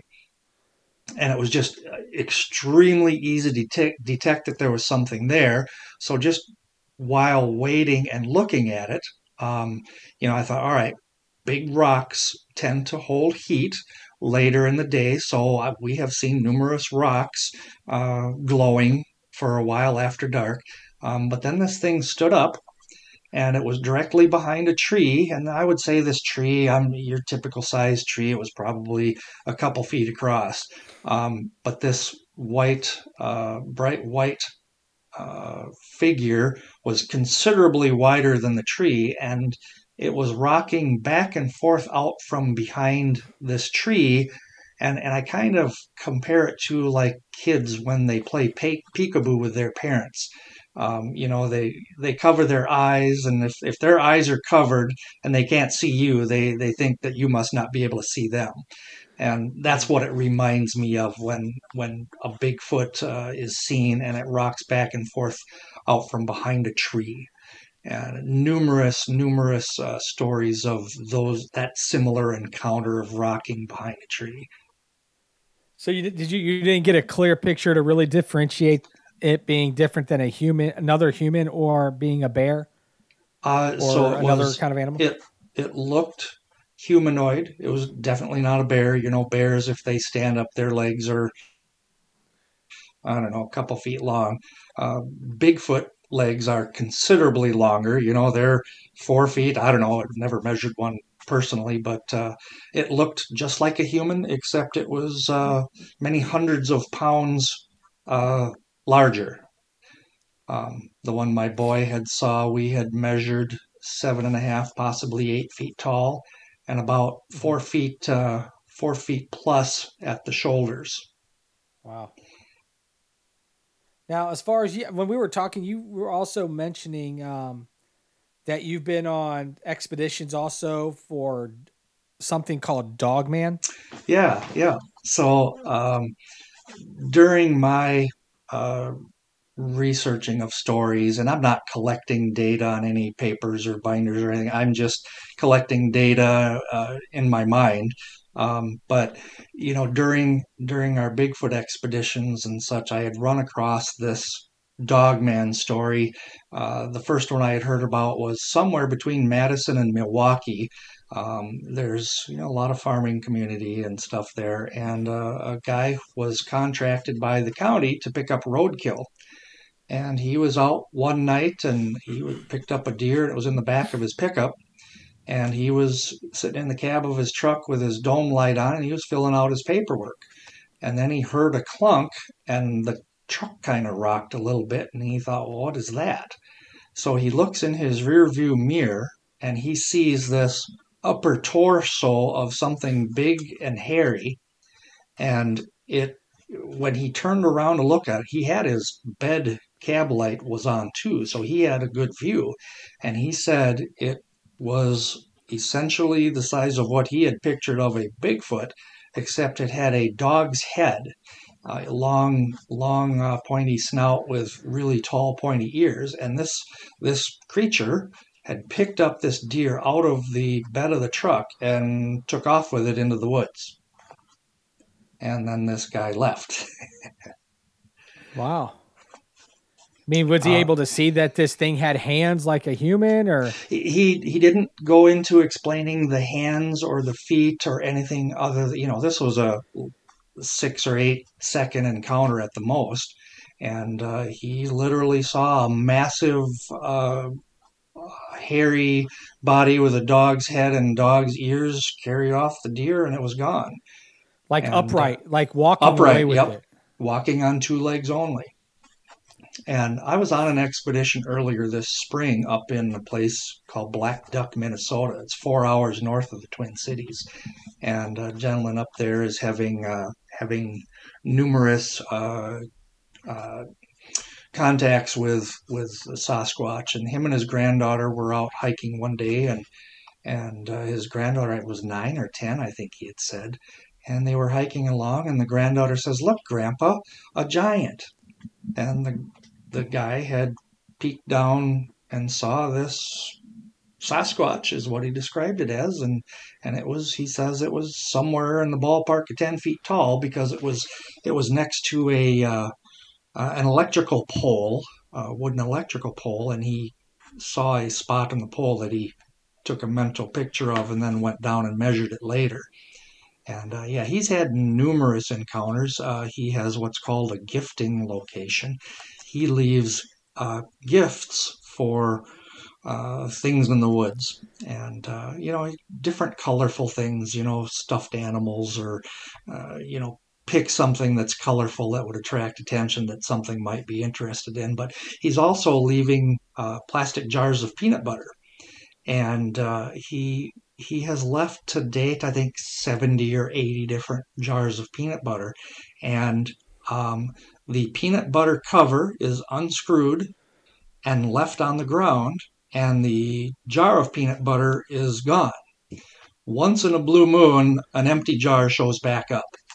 Um, and uh, every once in a while, a, a, plastic jar is chewed to pieces, which he believes is a bear or something. But uh, what's interesting, uh, the covers of these peanut butter are they come in different colors, and these covers are laid upside down on the ground, and they're sort of in a straight line um, but they're color coordinated. So whatever is removing the cover and laying them on the ground is sorting them by color, so they must see in color. And then he's got another area where he's got some dice that he sets up on a on a tabletop of some sort, and uh, um, those dice tend to move uh, in a few hours and uh, overnight and stuff. And yeah, so it's uh, and and what's moving the dice? It could be anything, right? Um, possibly wind, not not likely, but you know, I don't know why a bear or anything would come and, play with some dice, but uh, yeah, some interesting interactions there. And back to the subject of Dogman, he has a gentleman that, or a friend of his that lives, I forget what he said, three miles away as a crow flies or something.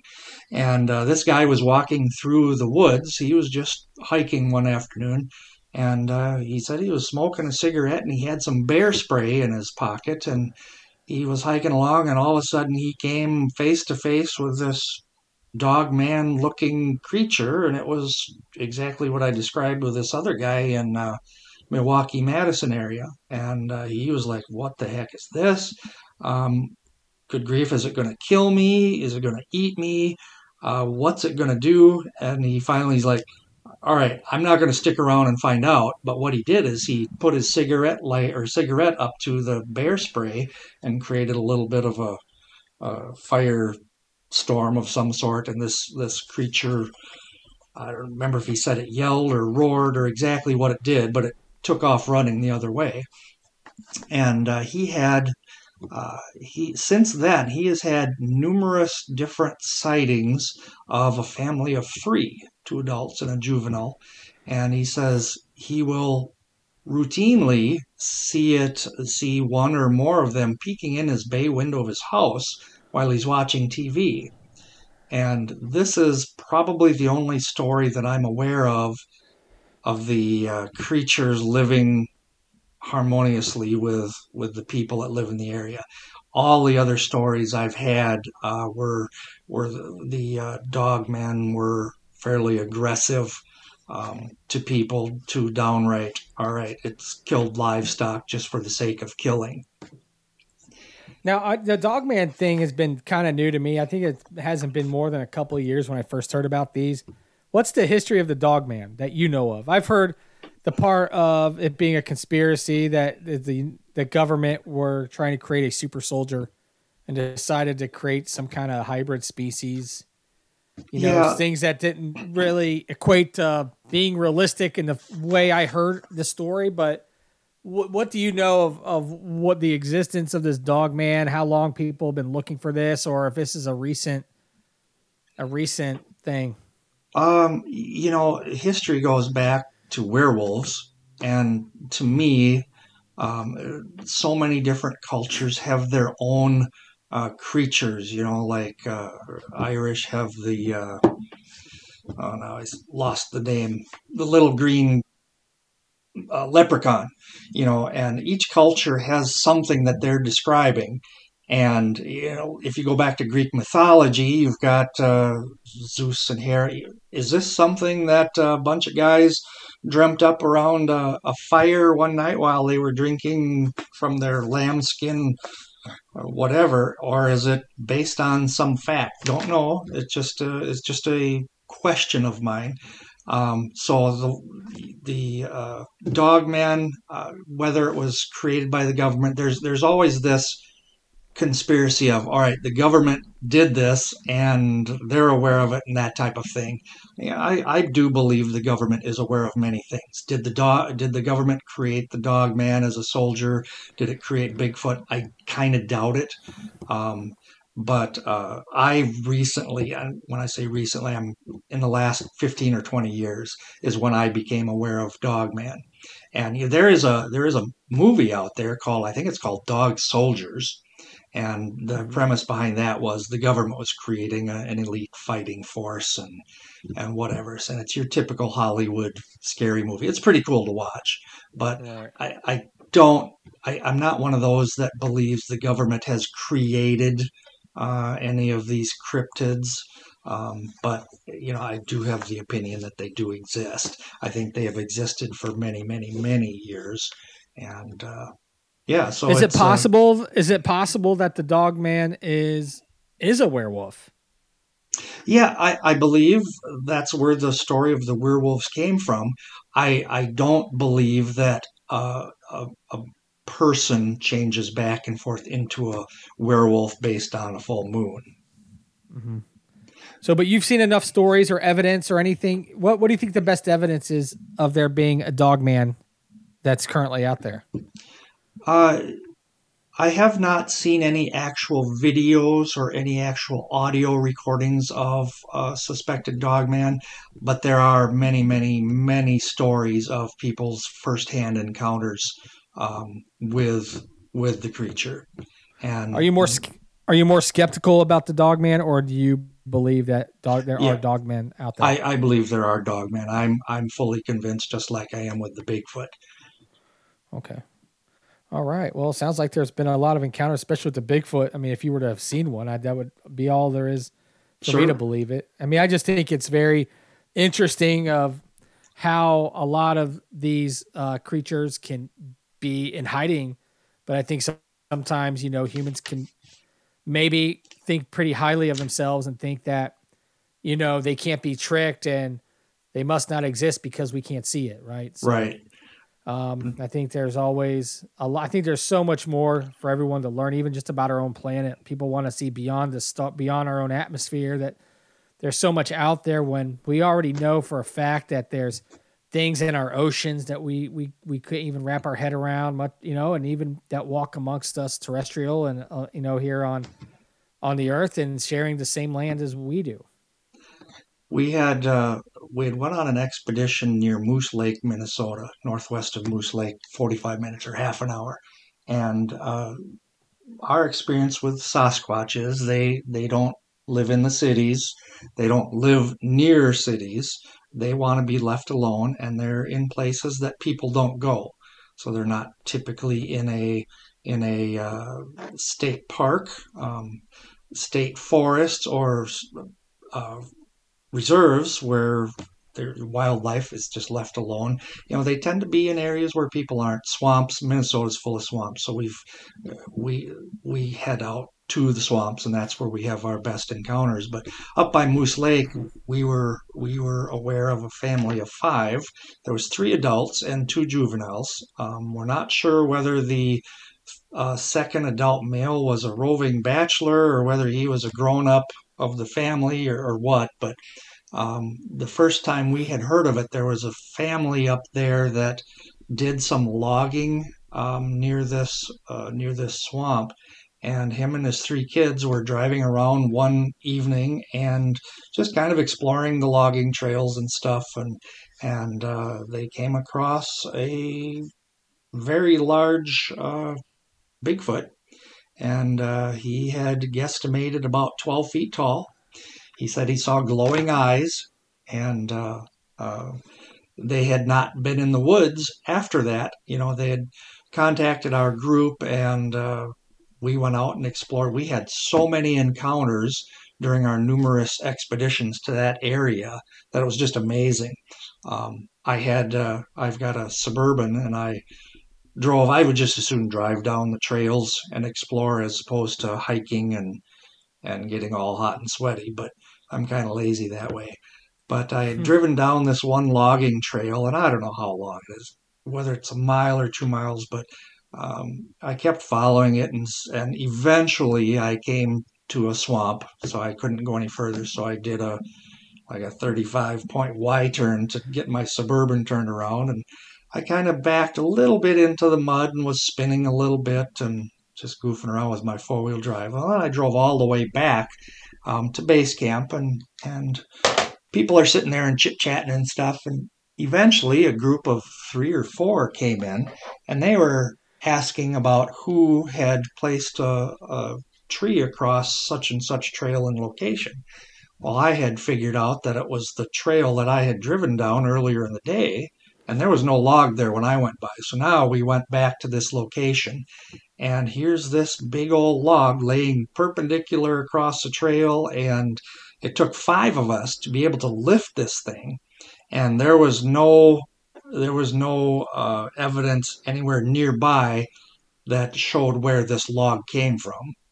Um, there was no there was no uh, tree stump right next to the trail where it would have been something that we could have uh, scoffed off as yeah okay it tipped over coincidentally, but uh, it was it was placed there, and uh, so we left it. Don't you know? We assume that it didn't want us going past, or at least it must not have liked my suburban. I don't know. Right. But we had numerous encounters uh, at that location. We had uh, three guys uh, camping in one spot, and you know we we tend to have our tent set up, and some of us will bring little uh, fold up tables, and we'll have snacks sitting out and coolers and stuff, and and this one group of three guys, you know, you hike during the day, you come back, sit and relax for a while, and you hike during the night and come back and tuck in bed and, and hope something comes sneaking into camp. But um, they had some sort of, uh, I don't know, I kept saying it's a Nut Goodie bar, but they told me that that's not what it was. I have some sort of chocolate covered peanut that wasn't an M&M, but Anyway, they had been right. snacking on those all day. So the three of them are sitting around their campfire. I think they said it was it was well after midnight.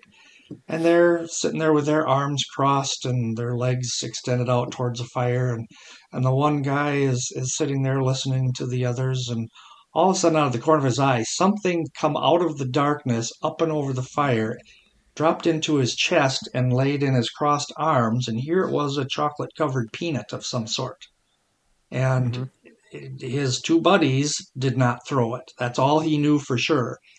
And uh, so they kept hearing uh, things around the tent. And uh, eventually they decided they were going to climb into the tent and they listened to what was going on. And there was something being dropped on the tent, uh, a little something tiny, and it would slide down the tent and then drop in the grass next to them. And uh, after an hour or so, it stopped. But the next morning, they got up, and here's a pile of some sort of berry. I forget what kind of berry they said it was, but it grows on bushes that are never higher than three or four feet tall. And, uh, you know, so something was dropping berries on their tent. And uh, um, another location, we were up west of Two Harbors, Minnesota, near Duluth. And uh, every once in a while we invite somebody from the public um, who expresses interest on our website. And we had a couple people there, uh, one gentleman by himself and another guy and his son. And this guy was in his 40s, his son was in his 20s. Anyway, uh, uh, we did our exploring and uh, uh, we we had uh, had seen what we thought was maybe evidence, but we weren't completely convinced. And anyway, the uh, one night I'm in my tent and I'm laying there, and I hear something walk by my tent. And when I say walk, you know, it sounds like a person, except someone that's considerably heavier. And I'm laying there and I thought, Talk on it, we're supposed to announce via radio if we are moving from one location to another so that if somebody hears or sees shadows uh, they can rule out us you know anyway this walk something walked by and i thought all right that was annoying. So i went back to sleep. I got up the next morning and this uh, this one guy who had set up camp the night before i looked over and there was an eight foot square matted down area of grass and he was gone. And i'd asked one of the guys i says where did he go? And he says he had enough. He had an encounter in the middle of the night, and he said that he was laying in his tent and something rubbed its finger up and down all four sides of his tent and then stomped on the ground and kind of made a huffing, gruffing sound and then stomped off in my direction. And all he remembered it was it was in the wee hours of the night when that occurred. So I thought, okay, yeah, that's possible um, that the Bigfoot was, you know, goofing around with him and then stomped in my direction. But the other two guys, the gentleman and his father, um, the night previous, they were sitting around the campfire by themselves while the rest of us went hiking. And um, they were just sitting there doing nothing, didn't see anything. And uh, uh, the next morning, they're sitting there talking between themselves and they're they're talking. I'm trying to listen to what they're talking about. There's 20 some of us sitting around the campfire at that point. But um, he says that over there, they could have swore there was a tree over in this one location, and all that was there was a tree stump. So one of our trackers decided to walk over to that tree stump, and he had said something walked up to this tree stump and sat on this tree stump with feet on each side of the stump because there was matted down grass there. And it was just like, well, that was pretty interesting. You know, so what is that proof of? Something walked through the woods, sat there, and left. Could have been a person. You know, right. so we that was the only evidence we had. You know, and when when we see a big footprint, well, nobody has a size 17 or 18 foot walking barefoot through the swamp where we are by coincidence. You know, we're we're so deep in there. You know, we we drive for hours to get to a location. and uh, we have county roads, and then those roads turn off to a gravel road, and a lot of times they turn off to a dirt road, and then you hike another 40, 45 minutes from there to get to a location. You know, other locations we just drive up, and that's where we park and camp. But um, so we typically rule out uh, people just coincidentally walking through the area that we're in. And uh, and I didn't know if you wanted me to go into details about my uh, encounter in Wisconsin because I literally left out 99% of the story. Oh, really? Well, I mean, yeah. we're right now we're at about we we've gone pretty long. Maybe we could I don't know, Tony, what do you think? I know we're we've been going pretty deep into this. We're already about an hour and 50 minutes total um, since the beginning. Uh, what, what's time looking like? Um um you can tell the story real quick. Okay. Yeah, go for it. Yeah. Yeah, so we were in Wisconsin. We were told that there was a family of four living there, and there was 30 of us that went along. Um, on the first night, we everybody set up their tents and stuff and got situated, and uh, we did hiking after after dark. And uh, typically, when we hike, we don't have flashlights that we turn on. If we do have a flashlight, it's got a red lens. But uh, uh, so we hiked along and nothing exciting. We were making whooping calls. We were hitting sticks on trees. We were making a ruckus and uh, didn't have any uh, any noises that we heard coyotes and whippoorwills, the usual things. And and a couple guys, when they got back to base camp about two o'clock, both said they saw a pair of glowing red eyes in the woods, and they were pretty excited. We were pretty excited because you know that's uh, typically uh, something that somebody sees. Um, and it's not a reflection uh, of the moonlight or of flashlights. It's it's a uh, shine that emanates from the creature. And uh, so the second night, we were out and, and I had put my boy in a location near a swamp, and I was the only one that knew where he was. And uh, so he was going to lay there all night, propped up underneath a pine tree, and I was in a at the edge of an open field uh, with my truck and uh, a thermal camera mounted on the roof that looks like R2D2.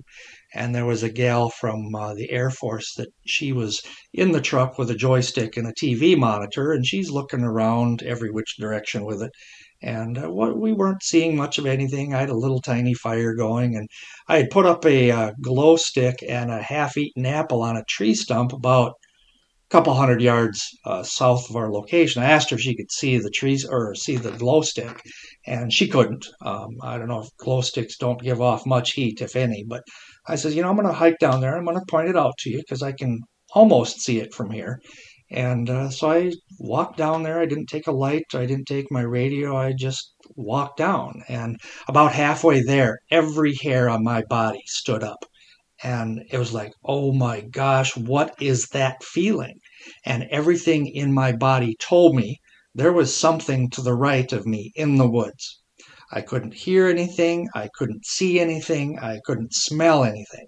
It was just every hair in my body and every uh, part of me said there's something there.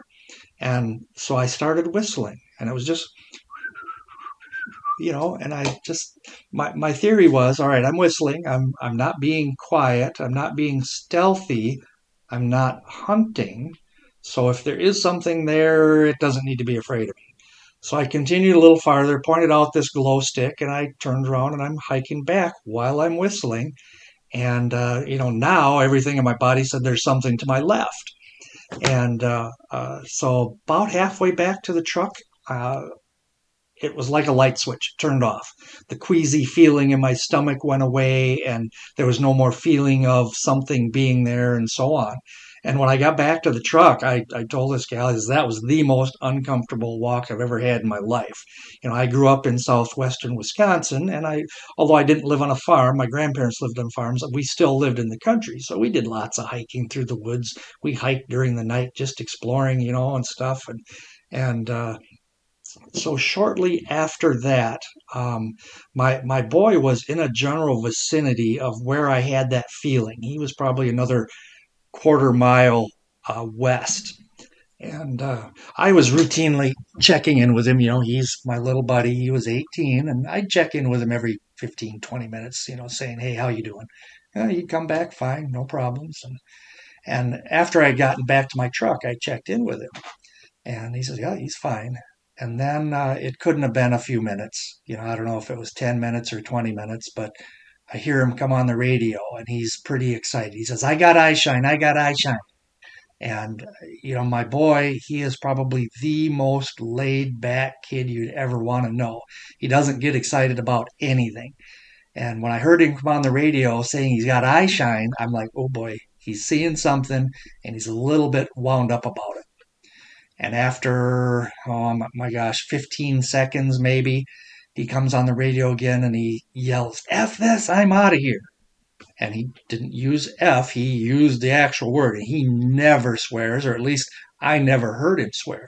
So now I'm like, oh boy, my boy is freaked out. So I went sprinting down this logging trail and, uh, uh, you know, running through the dark. And he comes stomping up out of this, coming up a little bit of a hill away from the swamp, and he he says, "Dad, Dad, that is effed up. This thing was effing massive. There's nothing like that that should be living in these woods." And he was freaked out. And uh, so as as we described it later, um, uh, the next day we had kind of said, all right, nobody go in there now. It's dark. We want to preserve any evidence that's there. And uh, what had happened? He was just propped up on his left elbow and he's just looking through the woods uh, across a small, very small swampy area. And he says he saw two red glowing eyes that just uh, faded in out of nowhere and uh, it's right next to a tree. And then the red eyes slowly, slowly faded out, and then they faded in as uh, uh, amber-colored glowing eyes, and then those faded out and faded in as white glowing eyes.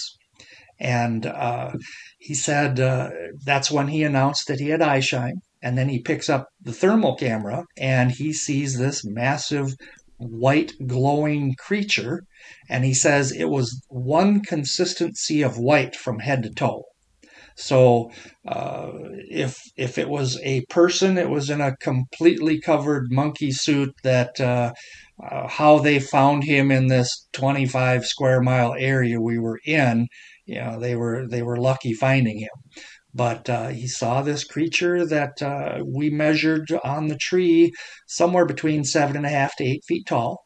It was standing behind the tree and it had its right arm kind of wrapped around the tree and it was just kind of leaning towards its left, looking at my at my boy. So seven and a half, eight feet tall. There was a huge footprint in the mud uh, a ways behind the tree by the swamp. And I don't remember what we measured this footprint as 17, 18, 19, I forget how many inches it was. But you could see where the toes on the front edge of the mud had slid down into the into the mud to make the full footprint. And uh, he says that was the point where he says, "That's it, I'm out of here." And and so that was he was pretty popular at uh, at camp that whole day and night and and uh, you know so after a few days of people not sleeping you know you're excited about being there and you you want to be awake and listen to stuff. Saturday night uh, uh, we had a meal and there was five of us sitting around the campfire. And uh, you know we're sitting there and we thought all right you know we we were here to uh, uh, find bigfoot and he's not sitting around the camp next to us here. So let's go hiking so I was about 1 a.m. or so. Five of us started hiking, hiking through the woods, and we're we're chuckling, telling jokes, and we are not quiet. And a couple of bathroom breaks here, there, and and we just kept hiking, and we passed this uh, uh, really good sized pond or really tiny lake, however you want to put it. And we continued past that, and then we started going deeper into the woods. And you know, I I had said, you know, guys. Um, um, you know, if, if Bigfoot uh, is typically coming out at night, uh, he's going to want to be near water, and there's no water this other direction.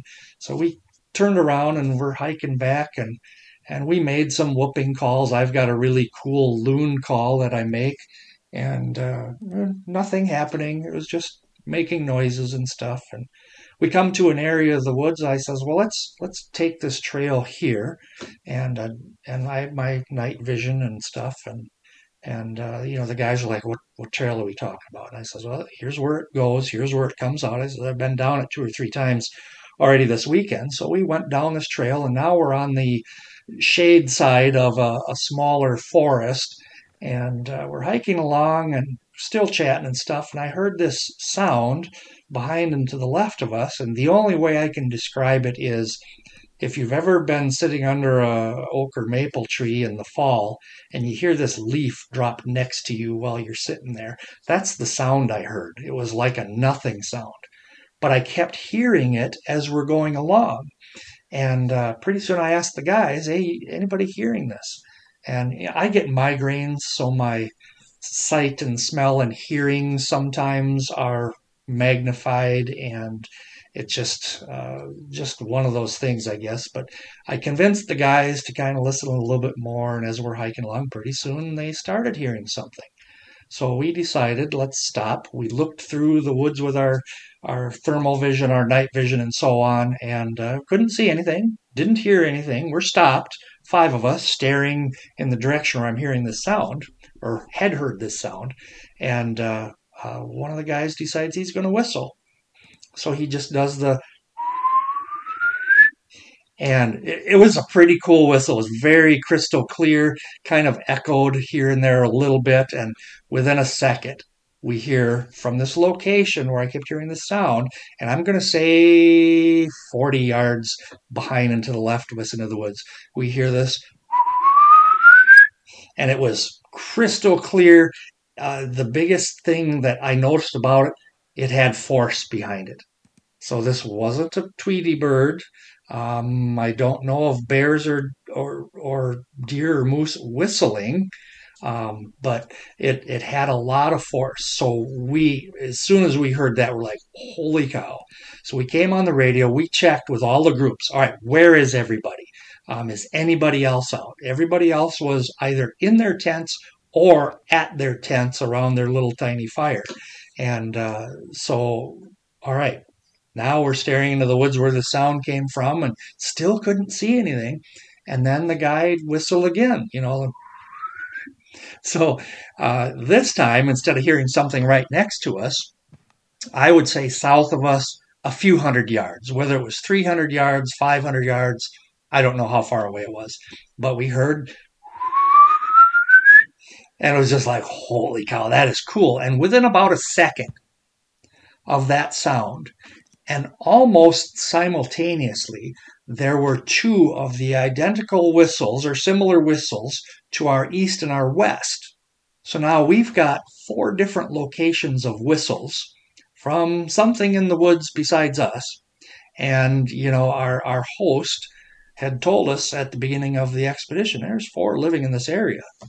So uh, we we thought, oh, this is really cool. Still couldn't see anything on the cameras, and uh, uh, so we decided. Our, one of the guys was getting a little uh, nervous, I guess I'd say, and he says, "Well, let's go back to base camp because we've got cameras all around the camp, and uh, you know we're supposed to try to get pictures."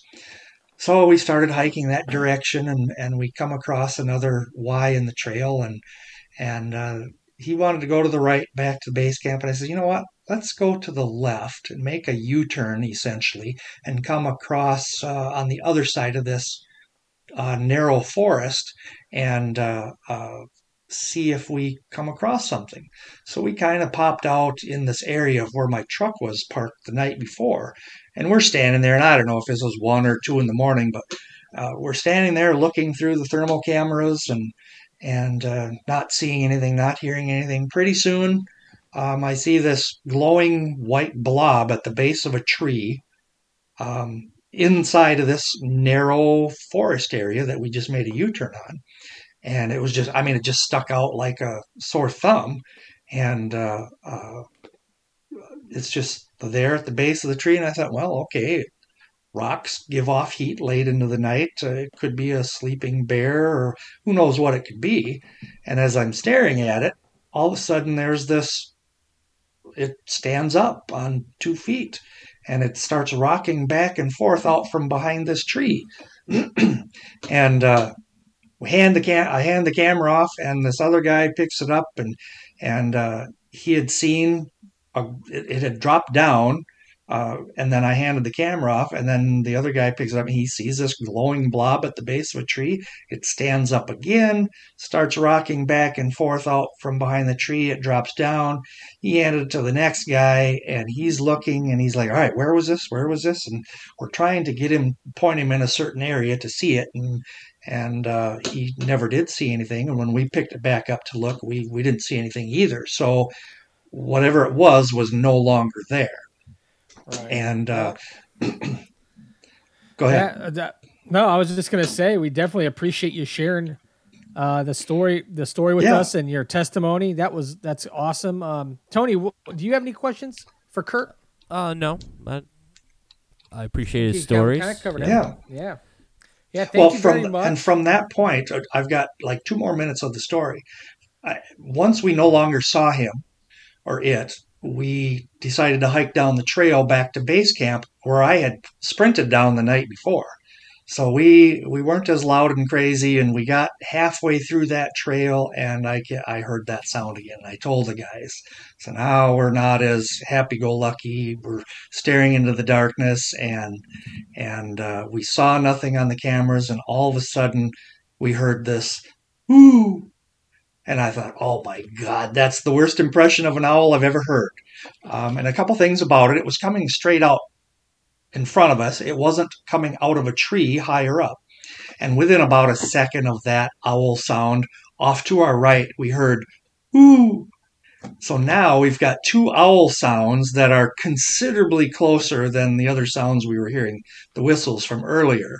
And I, we're talking less than 50 yards but yet we couldn't see anything through uh, the thickness of the woods with our cameras.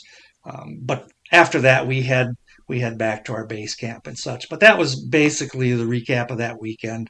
Yeah, I've got numerous other weekend stories and, and many hundred of other stories that I've read off the internet and stuff. But yeah, if uh, if you don't want to know that there's a seven to ten to twelve foot tall uh, large monkey gorilla hiking through the woods of our of our forests, uh, yeah, you don't want to listen to the show.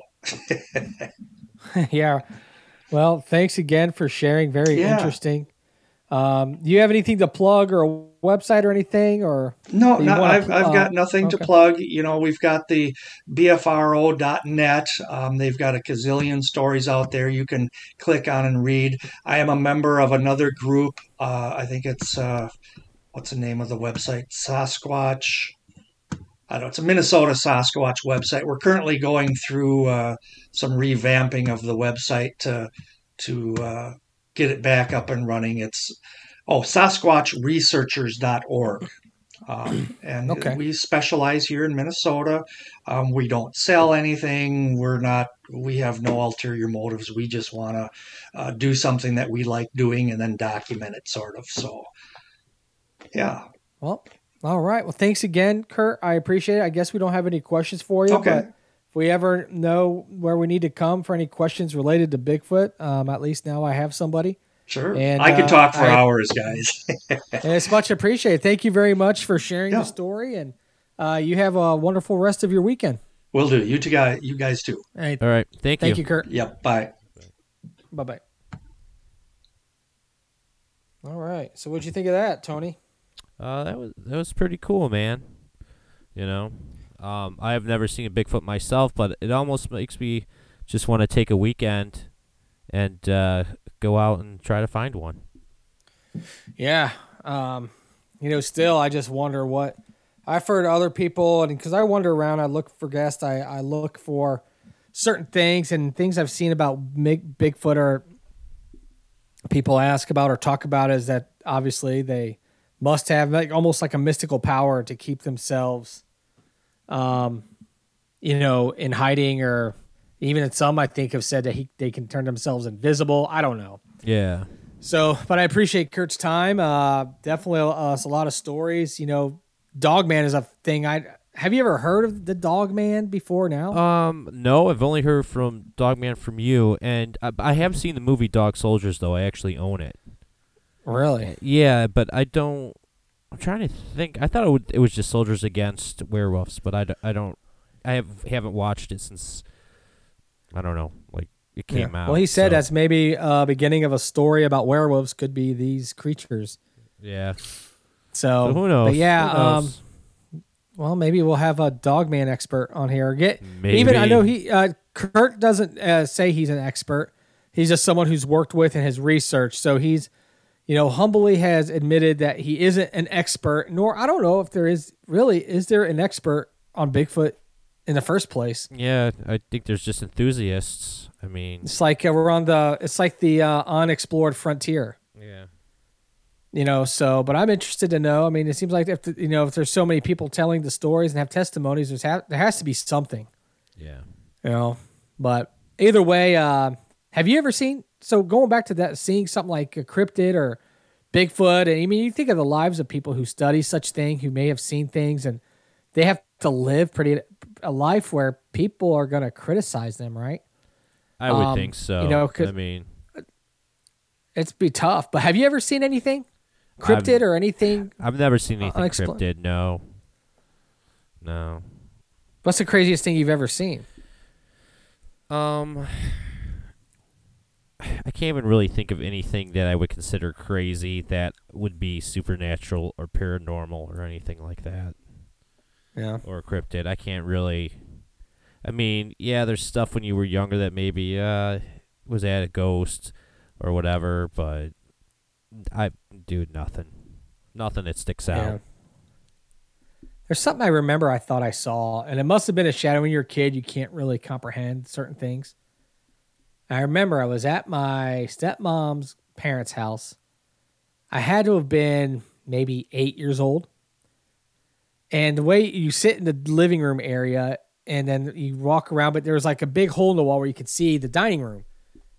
But you had to walk around the wall, obviously. Well, I was sitting there on the ground and looked over and saw like some kind of image of like a snake headed shadow.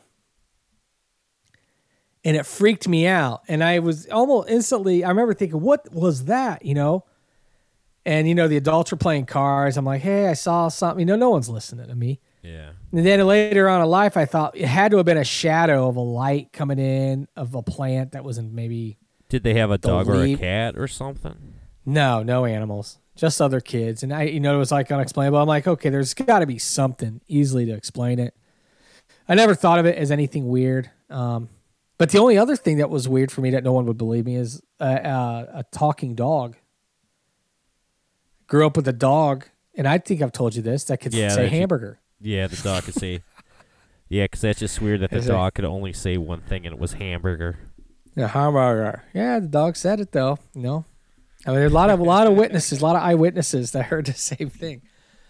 So yeah, I don't know. I always wish like here's the thing: if I had seen, if I were to see a Bigfoot, a ghost, an alien, chupacabra, dog man, werewolf, anything, you know, I would be pretty much in quadrant four. I'd be on fire. I would not be able to stop talking. I wouldn't be just chilling on someone's couch eating Doritos and all of a sudden just tell someone, yeah, I saw a Bigfoot once.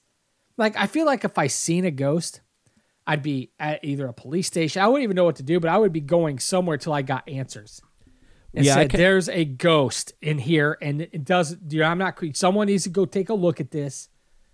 It is. There is this thing. Like, you know what I mean? Like, there's no way I could just not be. I'd be just, yeah, you know, yeah. One day I did see someone crawling on my the ceiling of my house. No, you didn't. I don't believe those people because they're saying it so nonchalant. Like, there's no way you're just gonna chill and be like, yeah, I just saw this. Bullshit. I call Yeah. shenanigans. For me, it would be life changing if I saw a Bigfoot or like a UFO that really looked like an extraterrestrial ship.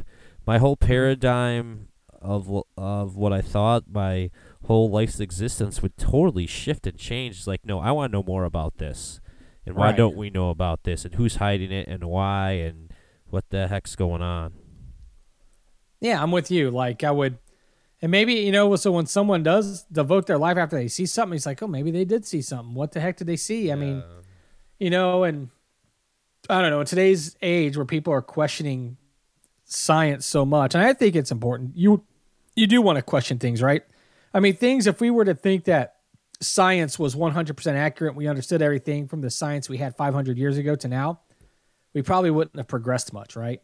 Right. but it was other scientific data and other science related progress we made not not but not based off things that weren't scientifically proven you know i think that's sometimes the difference between progressing science and conspiracy theory and but in this case you know like he said you know hey i couldn't snap a picture of the bigfoot like just one bigfoot in the in the patterson Gim- gimlin film obviously this thing's walking right that's the thing where they see the, the you know the things walking away Yeah.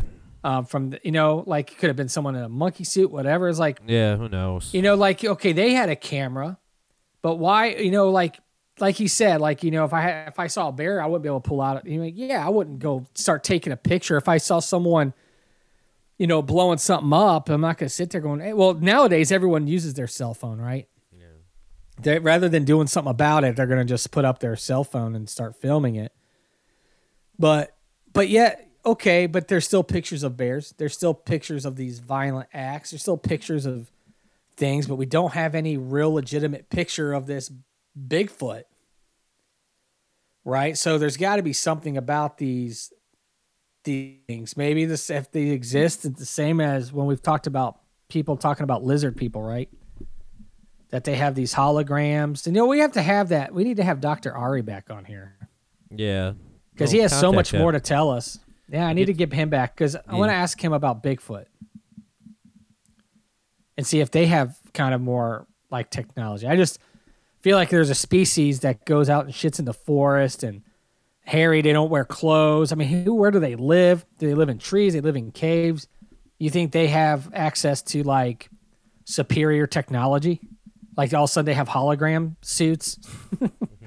they can stay invisible. I don't know, man. I, I but it's interesting though. I mean, the what the dog man for sure. I mean, he said off the air I talked to it. He said the dog man they're more aggressive.